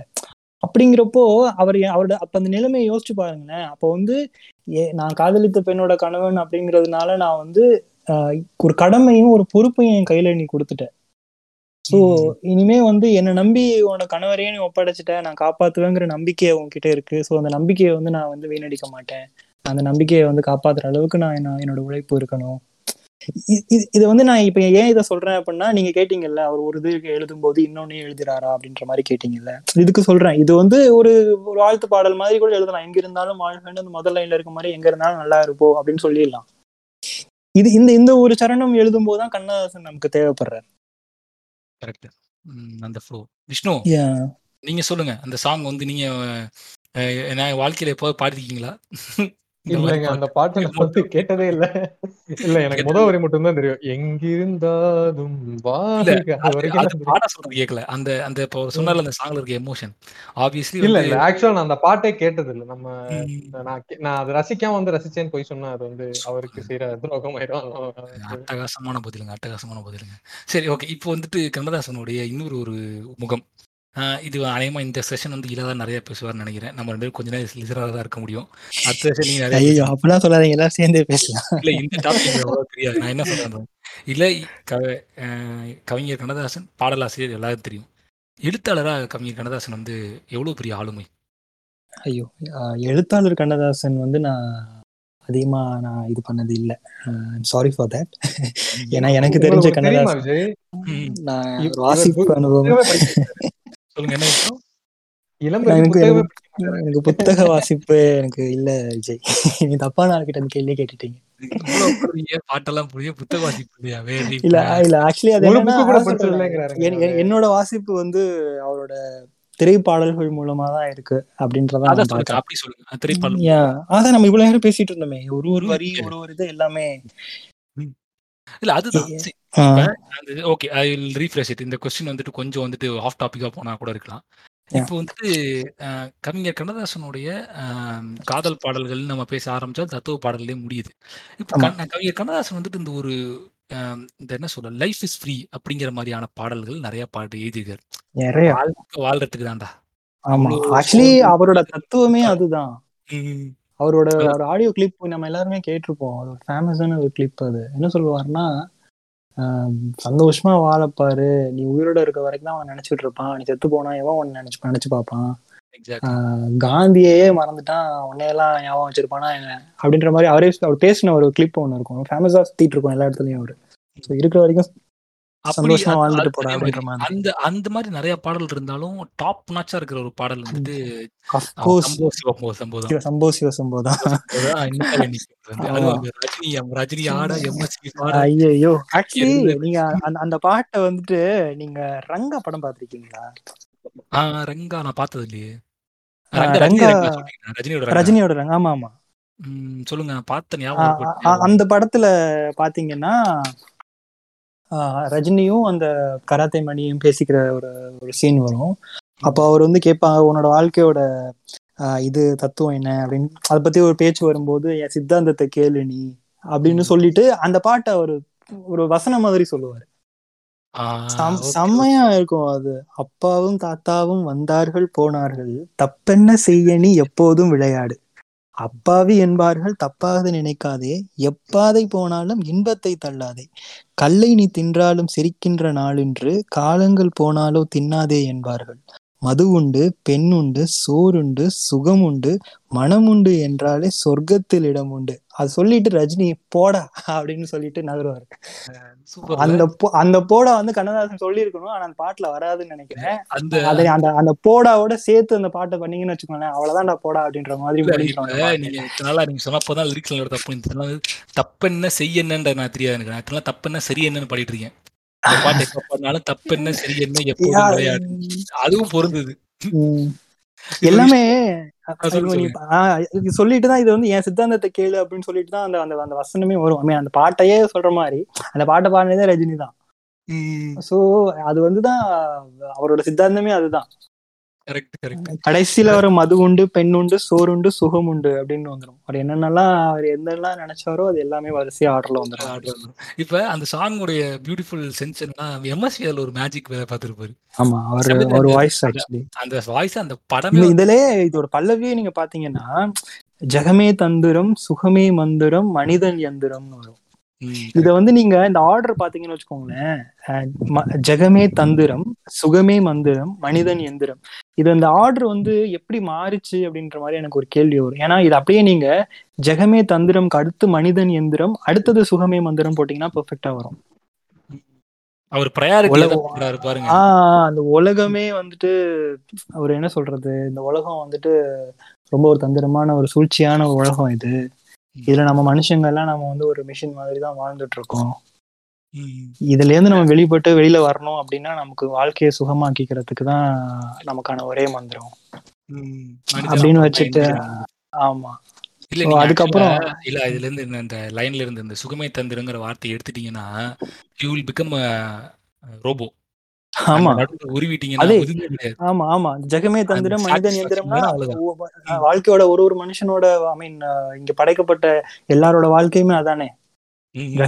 தந்திரம் மனித மனிதனே மனித எந்திரம் முடிஞ்சிருச்சு அவ்வளவுதான்.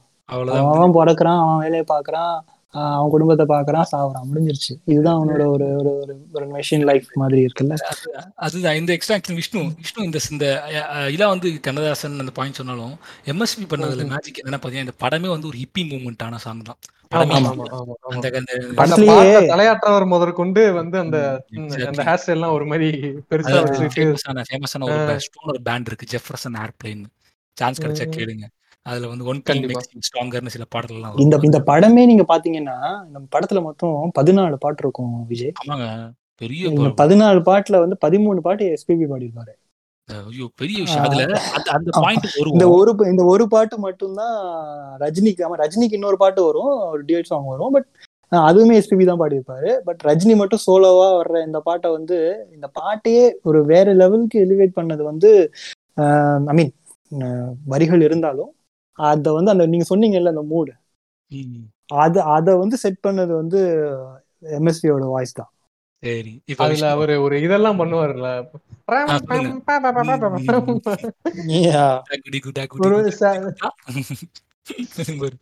கியூட்டா இருக்கும். சரி கியூட் இருக்கட்டும். பாடுங்க. ஆடியன்ஸ் கருப்பாயிருவாங்க Okay, ஆ. கேட்டுட்டு இருக்காங்க. ஜெகமே தந்திரம் சுகமே மந்திரம் மனிதன் எந்திரம் சிவசம்போ நெஞ்சம் ஆலயம் நினைவே தேவதை தினமும் நாடகம் சிவசம்போ. ஜெகமே தந்திரம் சுகமே மந்திரம் மனிதன் எந்திரம் சிவசம்போ. நெஞ்சம் ஆலயம் நினைவே தேவதை தினமும் நாடகம் சிவசம்போ. மனிதா உன் ஜென்மத்தில் என்னாலும் நன்னாடாம் மறுநாளை எண்ணாதே எந்நாளும் பொன்னாடாம் பல்லாக்கை தூக்காதே பல்லாக்கில் நீ ஏறு. உன்னாயுள் தொண்ணூறு எந்நாளும் பதினாறு. ஜெகமே தந்திரம் சுகமே மந்திரம் மனிதன் எந்திரம் சிவசம்போ. நெஞ்சம் ஆலயம் நினைவே தேவதை தினமும் நாடகம் சிவசம்போ. அந்த ரம்பம் அவர் ரொம்ப நல்லா பாடியிருப்பாரு. எனக்கு வந்து அது அந்த அளவுக்கு நான் நிறைய தடவை பண்ணது இல்ல அதனால பண்ணி நம்ம அதை அப்படியே விட்டுறலாம்.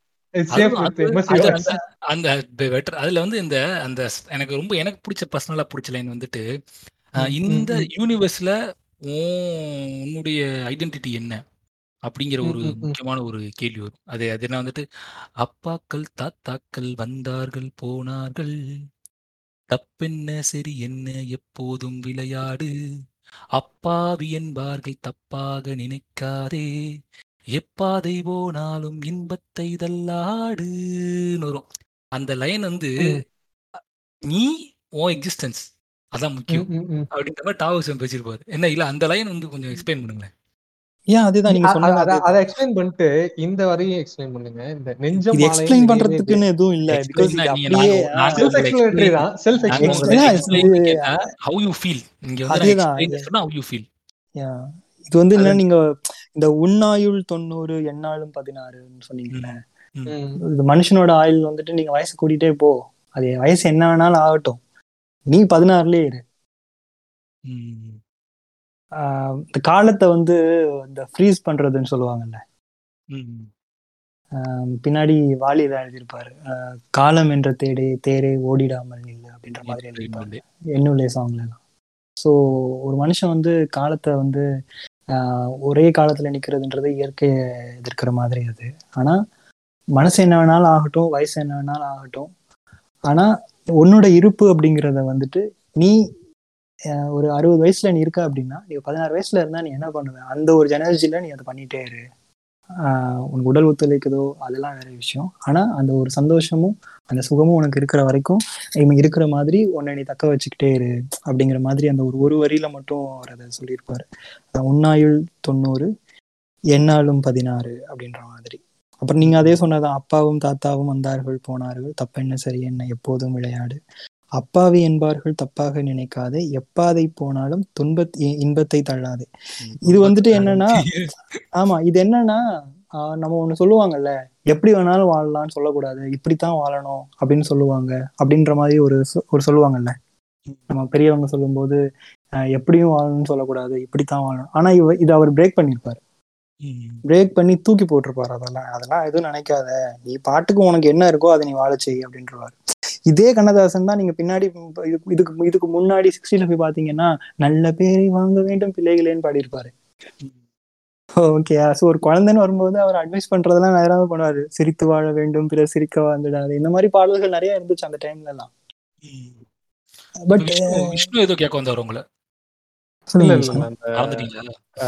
இல்ல நினைவு நெஞ்சம் இல்ல மனிதன் சுகமை மந்திரம் மனிதன் எந்திரம்னு சொல்லிட்டு அடுத்த அடுத்த வர வரியே நெஞ்சம் ஆலயம் நினைவே தேவதை ஆனா தினமும் தினமும் நாடகம். அது மறுபடியும் அந்த பாயிண்ட் என்ன அந்த லைன் அது? எனக்கே வித்தியாசமா இருக்கு அது. நெஞ்சம் இல்ல ஆக்சுவலா நினைவில் அதாவது எனக்கு நான் வந்து அந்த மனித எந்திரம் எப்படி புரிஞ்சுக்கிறேன்னா வி நம்ம வந்து பிறக்கிறது வந்து நம்ம ஆசைப்பட்டு பிறக்கணும் அப்படின்னு சொல்லிட்டு பிறக்கல. நம்ம வந்து இயற்கை அதாவது என்ன சொல்றது நீங்க விரும்ப நம்ம விரும்புறோமோ இல்லையோ நம்ம பிறந்துட்டோம். சோ வந்து மனிதன் ஒரு வகையான எந்திரம் தான்.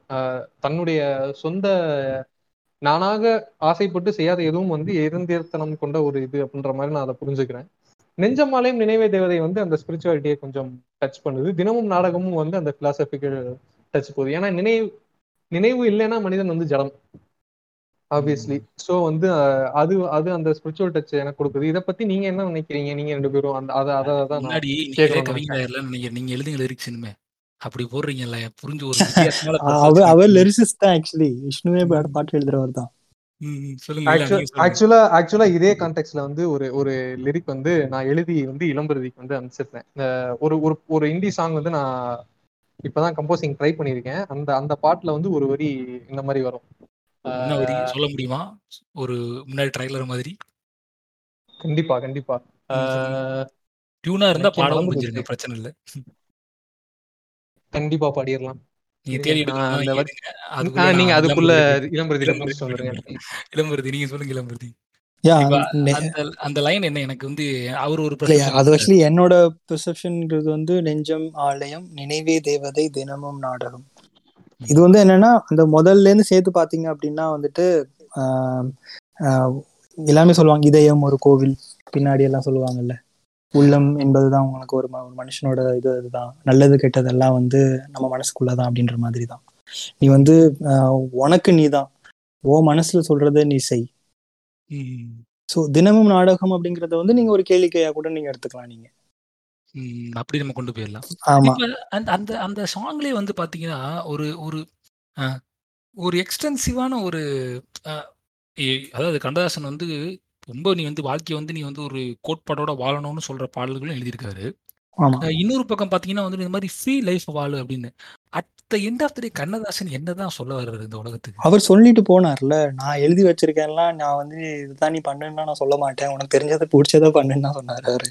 அவர் என்ன சொல்லுவாருன்னா என்னோட வாழ்க்கை வந்து உங்களுக்கு வந்து ஒரு அனுபவமா இருக்கும். எப்படியெல்லாம் ஒரு மனுஷன் வாழக்கூடாதோ அந்த வாழ்க்கையை தான் நான் வாழ்ந்தேன் அப்படின்ற மாதிரி சொல்லுவார் அவரு. ஆமா அது அவரோட பர்சனல் லைஃப் பத்தி நம்ம கொஞ்சம் பேசலாம். எக்ஸாம்போர் இந்த எக்ஸாம்போர் சொல்லுவாங்கல்ல ஒரு டாபிக் வந்து நீங்க வந்து ஆமா. ஃபாரா பேசணும் அதே டாபிக் நீங்க அகைன்ஸ்டா பேசணும் அப்படின்ட்டு. அந்த மாதிரி இதெல்லாம் வந்து இல்ல அதுதான். சி இப்போ பாடலாசிரியரா இருக்கட்டும் ஒரு கலைஞனா இருக்கட்டும் யாரா இருந்தாலுமே வந்து ஒரு வட்டத்துக்குள்ள அவங்க இருக்கவே மாட்டாங்க. இருக்கவே கூடாது. ஆமா. இருக்கக்கூடாதுல்ல? இருக்கவும் கூடாது வேற. ஆமா ஆமா. இப்போ ஒரு அரசியல் தலைவரை எடுத்தீங்க அப்படின்னா அவங்க ஒரு சித்தாந்தம் இருந்தாங்கன்னா சித்தாந்தத்துல தான் இருப்பாங்க அவங்க எப்பொழுதுமே. ஆமா ஆமா ஆமா. ஒரு கம்யூனிஸ்ட் சித்தாந்தம் பேசுறாங்க அப்படின்னா அவங்க அந்த அவங்க எப்- எப்போ அதை ஏத்துக்கிட்டாங்களோ அதுல இருந்து அவங்க இறக்குற காலம் வரைக்கும் அந்த அந்த சித்தாந்தத்துல இருந்து மாறாம அதுலயே தான் நிலைப்பாடோட இருப்பாங்க. ஆனா ஒரு ஆமா- ஆமா. பட் இங்க ஒரு ஒரு கலைஞன் வரும்போது அது ஒரு அந்த மனசுங்கிறது வந்துட்டு ஒரு குரங்கு மாதிரி இல்ல. எங்க போனாலும். போகும். ஒரு ஒரு நேரத்துக்கும் அந்தந்த நேரத்துல என்ன தோணுதோ அது மாதிரி வாழ்ந்துட்டு போயிடுவாங்க. இந்த So, தேடல் உள்ள அதான். சொல்லுங்க சொல்லுங்க. ஏன் அதான். இ- இதுமே வந்துட்டு அந்த மாதிரியும் ஒண்ணு பார்க்கலாம். கண்ணதாசன் அப்படிங்கிற ஒரு தனி மனிதனை வச்சு பார்க்கும்போது நம்ம இந்த மாதிரியான கற்பிதங்களை நம்ம சொல்ல முடியும். ஆனா அதுவும் இல்லாம வந்து ஒரு பாடலாசிரியன் அப்படிங்கிற ஒரு ஒரு இடத்துல இருந்து அதை நம்ம பார்த்தோம் அப்படின்னா அது கதைக்கான தேவை. அந்த அந்த ஒரு கதைக்களத்துக்கான தேவை. அந்த இடத்துல ஒரு எம்ஜிஆர் வந்து ஒரு குழந்தைங்களை பார்த்து ஒரு என்ன சொல்றது அட்வைஸ் பண்ற மாதிரின்னா அதுல அதுக்கு ஒரு பாட்டு எழுதணும். ஆமா அதே மாதிரி இது வந்து ஒரு சின்ன இது. விஷ்ணு எடுத்துட்டீங்களா? ஆ எடுத்துட்டேன் எடுத்துட்டேன் எடுத்துட்டேன். முடிச்சிருங்க. மறந்துட போறோம் சரி ஒரு ஒரு ஒரு ஒரு ரெண்டு வரி மட்டும் பாடுறேன். இது வந்து சரணம்ல இது வந்து. இதுல ஆக்சுவலா வந்துட்டு இது வந்து ஆடியன்ஸ் சொல்லிடுறேன். இது வந்து விஷ்ணுவுடைய ஹிந்தி சாங் அவரே எழுதி அவரே டியூன் போட்ட பாடல். ஸோ இதோட ஃபுல் வெர்ஷன் இன்னும் வரல. இது ட்ரைலர் மாதிரி கேட்டுங்க நம்ம பாட்காஸ்ட்ல இது நீங்க ப்ரொமோஷனாவே போடுறோம். விஷ்ணுராம் எக்ஸ்க்ளூசிவ் அப்படின்னு. நீங்க பாருங்க கண்டிப்பா. நடந்து கொண்டு போகிறேன் பறக்க ஏங்கினேன். கடந்து வந்த பாதையை மறக்க வேண்டினேன். நடந்து கொண்டு போகிறேன் பறக்க ஏங்கினேன். கடந்து வந்த பாதையை மறக்க வேண்டினே. நினைவால் ஒரு மனிதன் நானே மறந்தால் உலகின் அங்கம் தானே நினைவால் ஒரு மனிதன் நானே மறந்தால் உலகின் அங்கம் தானே அதுக்கப்புறம் போ. சூப்பருங்க சூப்பருங்க. செமையா இருங்க டியூன் முத கொண்டு இல்லா சூப்பர் சூப்பர். சூப்பர். அதான் சொன்னேன்ல அவரு எல்லாமே பண்ணிடுவாரு. நல்லா முன்னேறையில நான் நீங்க எழுதி கொடுத்தீங்கன்னு நினைச்சேன் ஒரு ஐயோ. எழுதி இவருக்கு தாங்க முத அமிச்சேன் இலா எனக்கு இல்ல வந்து இல்ல எனக்கு இந்த மாதிரிலாம் இல்ல. எழுத தெரியாது. அவருக்கு நான் வந்து விஷ்ணுக்கே முக தெரியும். சுத்தியா சொல்லல. எனக்கு வந்துட்டு இப்போ எம்எஸ்வியும் கண்ணதாசன் எப்படி பிரிக்க முடியாது? இலா விஷ்ணுவாமையும் பிரிக்க ஐயோ முடியாது. நீங்க இந்த மாதிரி எல்லாம் சொல்லாதீங்க இல்ல இல்ல எனக்கு என்னன்னா எனக்கு இந்த மாதிரிலாம் எழுத தெரியாது. இவர் இந்த ஒரு வாழ்க்கை அந்த- தத்துவங்கள்லாம் சுத்தமா எனக்கு தெரியாது. அது இல்ல. அந்த கெமிஸ்ட்ரி சொல்ல வரேன். அந்த கெமிஸ்ட்ரிக்கு தான் நான் சொல்ல வரேன் சரி அது இப்போ சரி கம்மிங் பேக் டு ஒரு டாபிக் இப்போ வந்துட்டு கண்ணதாசன் திருப்பி வருவோம் இந்த மாதிரி ட்ரிப்பியான ஒரு வாழ்க்கை வாழ்ந்தாலும் கண்ணதாசனுடைய ஒரு முக்க முக்கியமான தத்துவ பாடல். அதாவது வந்துட்டு எனக்கு அந்த பாட்டு கேட்கும் போதெல்லாம் வந்துட்டு இந்த இந்த டைலாக் வந்து தெரியுமா ஒரு படத்துல? நமக்கு எதுக்குடா வம்பு? நம்ம பாட்டு இருந்துட்டு போயிருவோம். அப்படின்னு சொல்லுவாங்க சமுத்திரகனி படத்துல ஒரு கேரக்டர் ஒருத்தன். ஆமா ஆமா அந்த மாதிரியான ஒரு பாடல் எனக்கு தோணும். அது என்ன பாட்டுனா பரமசிவன் கழுத்துல இருந்து பாம்பு கேட்டது. ஆறு மணமே ஆறுன்னு நினைச்சேன். ஆறு மடங்கு ஆறு அது அதுக்கு அடுத்து வரலாம். அது அப்புறம் வரலாம்.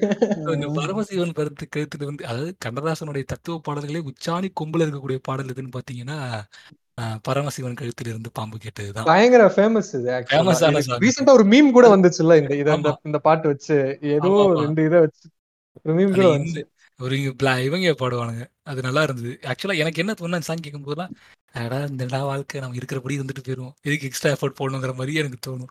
ஸோ இந்த சாங் பத்தி கொஞ்சம் நம்ம டிஸ்கஸ் பண்ணலாம் எலாபரேட்டா ஸோ இந்த சாங் வந்து நான் ரிவர்ஸ்ல வரேன் நான் வந்து விஷ்ணு கிட்ட இருந்து வரேன். விஷ்ணு இந்த சாங்கை நீங்க வந்து ஆரம்பிக்கும் போதே பாடி ஆரம்பிங்க. பாடி ஆரம்பிச்சு உங்களுக்கு இந்த சாங்ல என்ன தோணுதுன்னு நீங்க சொல்லுங்க. கண்டிப்பா. உயர்ந்த இடத்தில் இருக்கும் போது உலகம் உன்னை மதிக்கும். உன் நிலைமை கொஞ்சம் இறங்கி வந்தால் நிழலும் கூட மிதிக்கும். உயர்ந்த இடத்தில் இருக்கும் போது உலகம் உன்னை மதிக்கும். உன் நிலைமை கொஞ்சம் இறங்கி வந்தால் நிழலும் கூட மிதிக்கும். மதியாதார் தலைவாசல் மிதிக்காதே என்று. மானமுள்ள மனிதனுக்கு அவை சொன்னது. அது அவ்வை சொன்னது அதில் அர்த்தம் உள்ளது. பரமசிவன் கழுத்தில் இருந்து பாம்பு கேட்டது கருடா சௌக்கியமா? யாரும் இருக்கும் இடத்தில் இருந்து கொண்டால் எல்லாம் சௌக்கியமே கருடன் சொன்னது அதில் அர்த்தம் உள்ளது. கிளாசிக் கிளாசிக் நீயும் ஓகே இன்னொரு இன்னொரு இது கூட பாடுங்க பாடுங்க. நான் நீயும் நானும் சேர்ந்திருந்தோம் நிலவு வானம் போலே. நான் நிலவு போல தேய்ந்து வந்தேன் நீ வளர்ந்ததாலே. நீயும் நானும் சேர்ந்திருந்தோம் நிலவு வானம் போலே. நான் நிலவு போல தேய்ந்து வந்தேன் நீ வளர்ந்ததாலே. என் உள்ளம் என்னை பார்த்து கேலி செய்யும் போது இல்லாதான் வாழ்வில் நிம்மதி ஏது? இது கணவன் சொன்னது அதில் அர்த்தம் உள்ளது. பரமசிவன் கழுத்தில் இருந்து பாம்பு கேட்டது கருடா சௌக்கியமா? யாரும் இருக்கும் இடத்தில் இருந்து கொண்டால் எல்லாம் சௌக்கியமே கருடன் சொன்னது அதில் அர்த்தம் உள்ளது. இந்த பாட்டு. சொல்லுங்க சொல்லுங்க. இந்த பாட்டு நான் கேட்கும்போது எனக்கு வந்து இது இவர் எழுதி அதுக்கப்புறம் மெட்டு போட்ட பாட்டு மாதிரி தான் எப்பவுமே எனக்கு தோணும். ஏன்னா இந்த மாதிரி ஒரு எனக்கு இது இளம்பரதி வந்து கேள்வியாவே வைக்கிறேன். அவருக்கு அதை பத்தி தெரிஞ்சா சொல்லட்டும். ஏன்னா வந்து இவ்வளவு பெரிய பல்லவி கொண்ட பரமசிவன் கழுத்தில் இருந்து தாம்பு கேட்டது. கருடா சௌக்கியமான்லாம் எனக்கு தெரிஞ்சு மெட்டு போடுறது கஷ்டம். அநேகமா இது அவர் எழுதி இந்த மாதிரி இந்த இந்த வரியிலிருந்து பாட்டு ஆரம்பிச்சிருக்குன்றதுதான் என்னுடைய இதை கேட்கும் போது எனக்கு அதான் தோணும் இது வந்து அந்த இன்னொரு இது என்னன்னா நில நீயும் நானும் சேர்ந்து நம் நிலவானம் போல வந்து ஆஹ் அதுல ஏதோ ஒரு உள் ஆர்த்த அர்த்தம் இருக்கு அது வந்து இளம்பிரதி சொல்லுவாரு அதனாலதான் நான் அந்த இது ஸ்பெசிபிக்கா பாருனேன். சொல்லுங்க இல்லா. ஆக்சுவலி இந்த பாடல் வந்து நீங்க வந்து தத்துவம் அப்படின்லாம் நீங்க சொன்னீங்கல்ல இத வந்து நீங்க கதையோட நீங்க கேட்டீங்கன்னு வச்சுக்கோங்களேன். இதோட டைமென்ஷனே வேற மாதிரி இருக்கும். இது வந்து இது வந்து என்னன்னா husband and wife Muthuraman and Jayalalithaa. இதுல வந்து என்னன்னா ரெண்டு பேரும் இருப்பாங்க. ஜெயலலிதாவுக்கு வந்து ஏதோ ஒரு ப்ரமோஷனோ ஏதோ கிடைக்கும். ஆபீஸ்ல வந்து அடுத்த லெவல் ஆமா அடுத்த லெவல் போவாங்க. சோ இவருக்கு வந்துட்டு ஒரு இந்த ஒரு இன்ஃபீரியாரிட்டி காம்ப்ளெக்ஸ் வரும். இவர் இவரோட இவருக்கு பாசா வர மாதிரி இருக்கும். ஆமா. சோ. சோ ஒரு ஹஸ்பண்டை விட ஒய்ஃப் வந்து மேல இருக்காங்க. இப்ப இருக்கிறது கரண்ட் ஒரு ஒரு பொலிட்டிக்கல் கரெக்ட்னஸ்ல இப்ப இருக்கிற ஒரு இதுல எல்லாம் இது பெரிய விஷயமா இருக்காது. அப்போ சிக்ஸ்டீஸ்ல எல்லாம் அதெல்லாம் வந்து ஒரு பெரிய ஒரு ஈகோ ட்ராப்ல அதெல்லாம். ஸோ இது எல்லாமே பாத்தீங்கன்னா அந்த ஒரு அந்த ஒரு மேல் ஈகோவோட வெளிப்பாடா தான் ஃபுல்லாவே அந்த பாட்டுலாம் வரும் நமக்கு. நீங்க வந்து பாட்டு வந்து கண்ணதாசன் தான் பாடுவாரு. ஸ்டேஜ்ல நின்னுட்டு. நீங்க வீடியோ சாங். பார்க்கும்போது பக்காவா தெரியும் உங்களுக்கு. நீங்க சொன்னீங்கல்ல அந்த பரமசிவன் கழுத்தில் இருந்து பாம்பு கேட்டது கருடா சௌக்கியமா? யாரும் இருக்கும் இடத்தில் இருந்து கொண்டால் எல்லாம் சௌக்கியமே? கருடன் சொன்னது அதில் அர்த்தம் உள்ளது அப்படின்னு அவர் பாடி முடிச்ச உடனே கேமரா வந்து முத்துராமன் கிட்ட வரும். அதில் அர்த்தம் உள்ளதுனோட தலையாட்டு வர்றாரு ஏன்னா திரும்பி வேற ஜெயலலிதா அவர் அப்ப அவர் பிரிஞ்சு இருப்பாரு. சோ யாரும் இருக்க வேண்டிய இடத்துல இருந்துகிட்டா எல்லாம் சௌக்கியம் தான் இப்ப நீ வந்து உயரத்துக்கு போயிட்ட. ஐ மீன் அப்படிங்கிறதுனால வந்து நீ என்னை பார்த்து நல்லா இருக்கியான்னு நீ கேட்கலாம். அப்படிங்கிற மாதிரி ஒண்ணு வரும் அதுல. அதுக்கப்புறம் இது எல்லாமே வந்து நீங்க சொன்ன தத்துவார்த்தங்கள் அதெல்லாம் தாண்டி வந்து ஒரு அந்த மாதிரி இருக்கிற ஒரு கணவன் வந்து மனைவியை வந்து இப்படிலாம் இருக்கக்கூடாதுமா? எல்லாரும் ஒன்றா தான் இருக்கணும். அப்படிங்கிற சொல்ற மாதிரியே தான் இது எல்லாமே வரும். இந்த உயர்ந்த இடத்தில் இருக்கும்போது உலகம் உன்னை மதிக்கும். உன் நிலைமை கொஞ்சம் கீழே இறங்கி வந்தால் நிழலும் கூட மிதிக்கும். எவ்வளோ நாள் தான் உயரத்தில் இருப்பான்னு நான் பார்க்குறேன். அந்த மாதிரி வரும். மதியாதார் தலைவாசல் மிதிக்காதே என்று மானமுள்ள மனிதனுக்கு அவை சொன்னது. சொல்லுவா அவர் அவையோட இது இருக்குல்ல மதியாதார் தலைவாசல் மிதியாதே. அதை வச்சு இது. அப்புறமா பக்காவா வந்து கணவன் மனைவிங்கிற ஒரு உறவுல வந்துட்டு ரெண்டு பேரும் சமமா தான் இருக்கணும். யாரும் யாருக்கும் உயர்த்தோ உயர்வோ தாழ்வோ இல்லை. அப்படிங்கறத தான் வந்து அடுத்த சரணத்துல அவர் எழுதியிருப்பார். வண்டி ஓட சக்கரங்கள் இரண்டு மட்டும் என்றும் அந்த இரண்டில் ஒன்று சிறியதென்றால் எந்த வண்டி ஓடும் அப்படின்ட்டு. இப்ப இதுவே வந்து இவர் உயரத்துல இருந்து ஒரு பாயிண்ட். ஆட் பண்ணிக்கிறேன். இந்த சாங் வந்து நீங்க சொன்னப்போ தான் எனக்கு விஷுவல்ஸே ஞாபகம் வருது. அது கேட்கறதுக்கு முன்னாடி எனக்கு ஒரு பர்செப்ஷன் இருக்கு. இப்ப கேட்டப்பறம் முத்துராமன் என்ன ஃபீல் பண்ணுவாருங்கிறத என் மைண்ட்ல ஓடுது. அவரோட பர்செப்ஷன் தான் நான் பாக்குறேன். அவரோடதுதான் அவர் வந்து என்னன்னா நம்ம ரெண்டு பேரும் ஒன்னா சரிசமமா இருக்கணும் அப்படிங்கறத அந்த பாட்டு. அது ஆனா பாருங்க ஃபர்ஸ்ட் வெறும் ஆடியோ மட்டும் இத்தனை நாள் கேட்டுட்டு இருக்கும்போது கேட்டுட்டு நீங்க அதான். சொல்றேன். நான் இது கொஞ்ச நேரத்துக்கு முன்னாடி சொன்னேன்ல இது நீங்க வந்து பாடல் அப்படிங்கிறது வந்து அந்த கதைக்களம் அதெல்லாம் சேர்த்து நீங்க பண்ணீங்கன்னா ஒரு டைமென்ஷன் வரும். நீங்க இல்ல நீங்க சும்மா கேட்டுட்டு இருக்கீங்கன்னா அது வேற மாதிரி வரும். இதெல்லாம் பார்த்தா அப்படிதான் இது வந்து எல்லாருமே ஒன்னா இருக்கணும் அப்படிங்கிற மாதிரி வரும் இந்த லைன் படிக்கும்போது. ம், ம், ம், ம். இது பாத்தீங்கன்னா அதேதான். அது ஆக்சுவலி ஃபுல் மேல் ஈகோ தான் அது இல்ல ஃபுல்லாவே ஆக்சுவலா ஆன்டி ஃபெமினிஸ்டிக் வியூன்னு ஒன்னே கண்ணதாசன் இன்னொன்னு எழுதியிருப்பாரு. அந்த சாங் உங்களுக்கு தெரிஞ்சிருக்கும் ரெண்டு பேருக்குமே. ஏன்னா வந்துட்டு ஆத்திரம் என்பது. என்பது அடுப்படி வரைதானே. இருக்கு இருக்கு. அதுல ஒரு ஆதிக்க நாயகன். வந்தால் முதல்ல சூப்பரா இருக்கும் கம்பெனி ஆமா ஆமா. அப்படி பயங்கரமா சி அதுதான் சொல்றேன்ல. அது வந்து அதுதான் இப்ப வந்து கண்ணதாசன் வந்து அந்த ஒரு தத்துவத்துக்குள்ள அடைச்சிட முடியாது நாம அவர் எல்லாத்தையுமே பண்ணிட்டு போயிருக்காரு. அந்தந்த கதைப்பா கதாபாத்திரம் என்னெல்லாம் பாடுமோ அது எல்லாத்தையும் இப்போ விஷ்ணு கூட சொன்னார்ல நீயும் நானும் சேர்ந்து இருந்தோம் நிலவும் ஆணும் போல. நான் நிலவு போல தேய்ந்து வந்தேன் நீ வளர்ந்ததாலே. அட்டகாசம் இல்ல ஆமா. உங்களுக்கு பதில் கிடைச்சிச்சா கிட்ட இருந்து? உங்க கேள்விக்கு. எனக்கு எனக்கு இது ரொம்ப நாளா வந்து இந்த பாட்டு வந்து எனக்கு எப்படி தெரியுமா அறிமுகம் ஆச்சு? நான் வந்து ஆஹ் இந்த ஒரு ஒரு பத்து வருஷத்துக்கு முன்னாடி நான் அந்த அரசியல் பத்தின பதிவு அதில் உள்ள உள்கருத்து இதெல்லாம் போய் தேடி படிச்சுட்டு இருக்கும்போது ஏதோ ஒரு இடத்துல எழுதியிருந்தான். ஆஹ் இந்த இந்த பாட்டு வந்து கண்ணதாசன் வந்து கருணாநிதி அவர்களுக்கும் கண்ணதாசனுக்கும் ஒரு ஒரு ஒரு மனஸ்தாபம் வந்துருச்சு. ஆஹ் கருணாநிதி மு. கருணாநிதி வந்து கண்ணதாசன் அவர்கள் வந்து அண்ணா அப்படின்னு தான் கூப்பிடுவாரு. அவர் வந்து சீனியர் பேசிக்கலி ஸோ வந்து அவர் மரியாதையா தான் கூப்பிட்டு இருந்தாரு. அவர் ஏதோ அமைச்சரான பிறகு வந்து என்ன கண்ணா நல்லா இருக்கியான்னு எங்கேயோ கேட்ட மாதிரி சொல்லி அதுல போட்டிருந்தாங்க. அந்த அது அதை அதை வந்து அவர் சப்டிலா வந்து ஆன்சர் பண்ற மாதிரி இந்த சாங் அப்படின்னு சொல்லி போட்டிருந்தாங்க. இது எந்த அளவுக்கு உண்மைன்னு எனக்கு தெரியல. இது எனக்கு தெரியல. இந்த கதை நான் கேள்விப்பட்டது இல்ல இந்த கதையில இருந்தா அந்த பாட்டுக்கே போய் ரீச் ஆனேன் ஆக்சுவலா இது மாதிரி இன்ட்ரெஸ்டிங்கான விஷயங்கள் அவர் நிறைய கண்ணதாசன் வந்து அவரோட இதுவே என்ன சொல்லுவாங்கன்னா அனுபவங்களை பாடலாக்கினார் அப்படின்றதுதான் கண்ணதாசனோட ஒரு பெரிய அஹ், ஒரு புகழாஞ்சலியே அதுதான். எல்லாருமே வந்து கற்பனைகளை தான் பாடலாக்குவாங்க. ஆனா கண்ணதாசன் மட்டும்தான் வந்து அனுபவங்களை பாடலாக்கினார் அப்படின்ற மாதிரி சொல்லுவாங்க. ஒரு ஒரு சின்னதா வேணா ஒரு ஒரு சின்ன ஒரு கதை வேணா சொல்றேன். டைம் இருந்தது அப்படின்னா. நம்ம வந்து இந்த சிவகாமி மகனிடம் செய்தி சொல்லடி பாடல் நம்ம கேட்டிருப்போம்.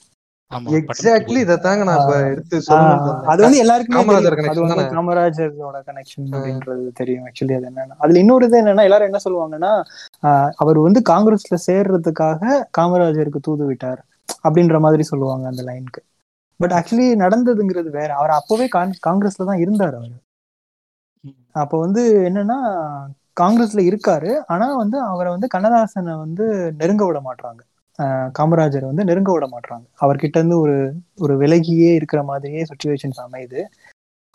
ஏன் அப்படின்னு கேள்வி கேட்குறப்போ அவர் வந்து டிஎம்கேல இருந்து வந்திருக்காரு. அதுக்குள்ளேயும் எப்படி நம்ம தலைவர் மேலே தலைவருக்கு நெருக்கமாக வர முடியும்னு சொல்லி இரண்டாம் கட்ட தலைவர்கள்லாம் வந்து அவர் ஒதுக்கி வைக்கிறாங்க அப்படிங்கிற மாதிரி தெரிய வரும்போது இந்த மாதிரி சுச்சுவேஷன் வருது.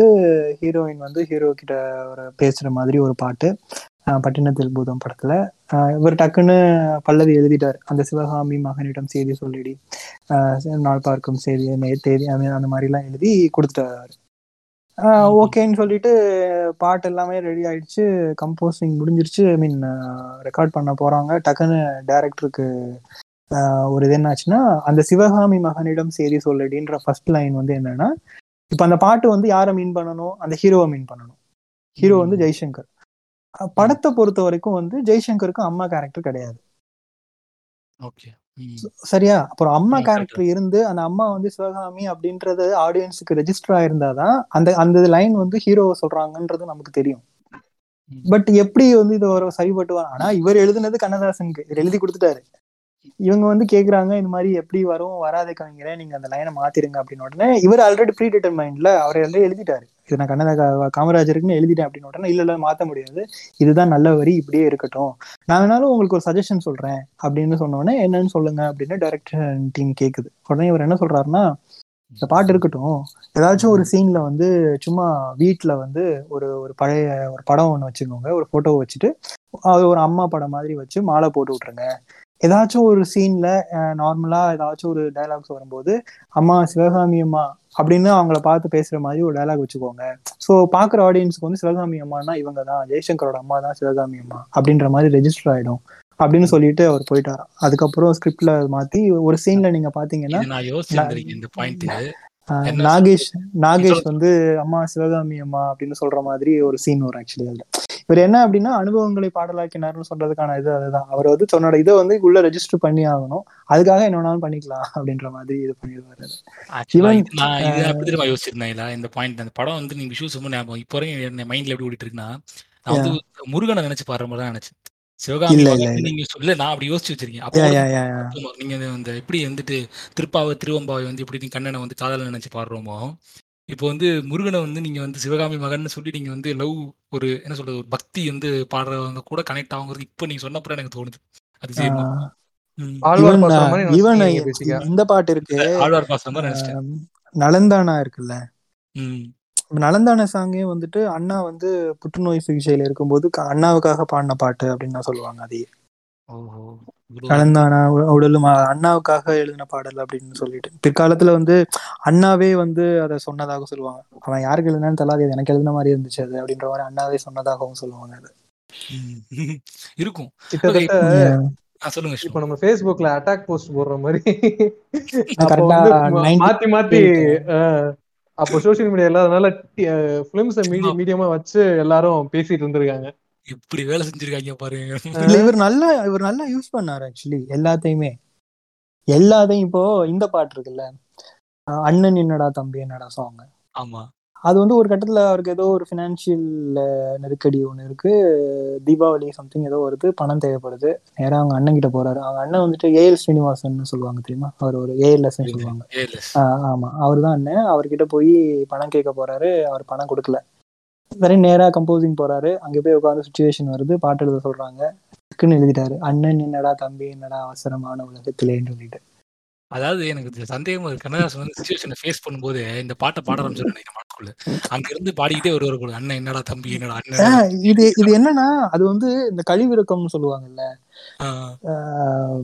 எல்லாத்தையும் இறக்கி வச்ச ஒரு ஆமா. ஆமா. கொட்டிடு எல்லாத்தையும் வெண்ட் அவுட் பண்ணிடு அப்படின்ற மாதிரிதான் அவரோட பாடல்கள் எல்லாமே. ம், சரி ஓகே. இப்போ வந்து அடுத்து வந்து நம்ம வந்து இப்படி கொண்டு போவோம். ஒன் ஆஃப் த எனக்கு வந்து பர்சனலாக ரொம்ப ஒரு ஒரு ரெண்டும் ஒரே ஃபிலாசபி தான் பேசுவேன் இந்த ரெண்டு பாட்டுமே. ஆனா ஒண்ணு வந்து ரொம்ப சோகமா அதாவது ஒரு நாலு பாட்டு முதல்ல நான் ரெண்டு பாட்டு வந்து ரொம்ப சோகமா அந்த ஃபிலாசபியை பேசுறது. அப்புறம் இது பேச ஃபர்ஸ்ட்டு வந்து சட்டி சுட்டதடா ஆலயமணி படத்துல சட்டி சுட்டதடா பாட்டு வந்துட்டு வருது. அந்த சாங் எனக்கு எப்போ கேட்டாலும் வந்துட்டு அந்த ஒரு அந்த எனக்கு அந்த சாங் ஏன் தெரியல. அந்த கிரைம் அண்ட் பனிஷ்மெண்ட் நாவல் எத்தனை பேர் படிச்சிருப்பீங்கன்னு தெரியல. டாஸ்கேஸ்கி எழுதின ஒரு முக்கியமான ஒரு நாவலில் வந்து.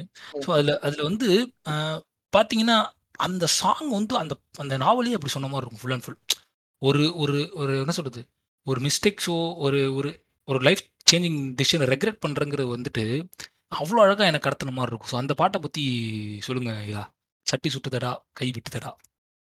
ஆஹ் இது அதே மாதிரி தான் ஐ மீன் ஆலயமணியில இந்த கேரக்டருமே வந்துட்டு சந்தேகம் இருக்கிற கேரக்டர் அந்த மாதிரி சம்திங் இந்த படம் நான் ரொம்ப நாள் முன்னாடி பார்த்தது மறந்துட்டேன் ஆக்சுவலி இதை.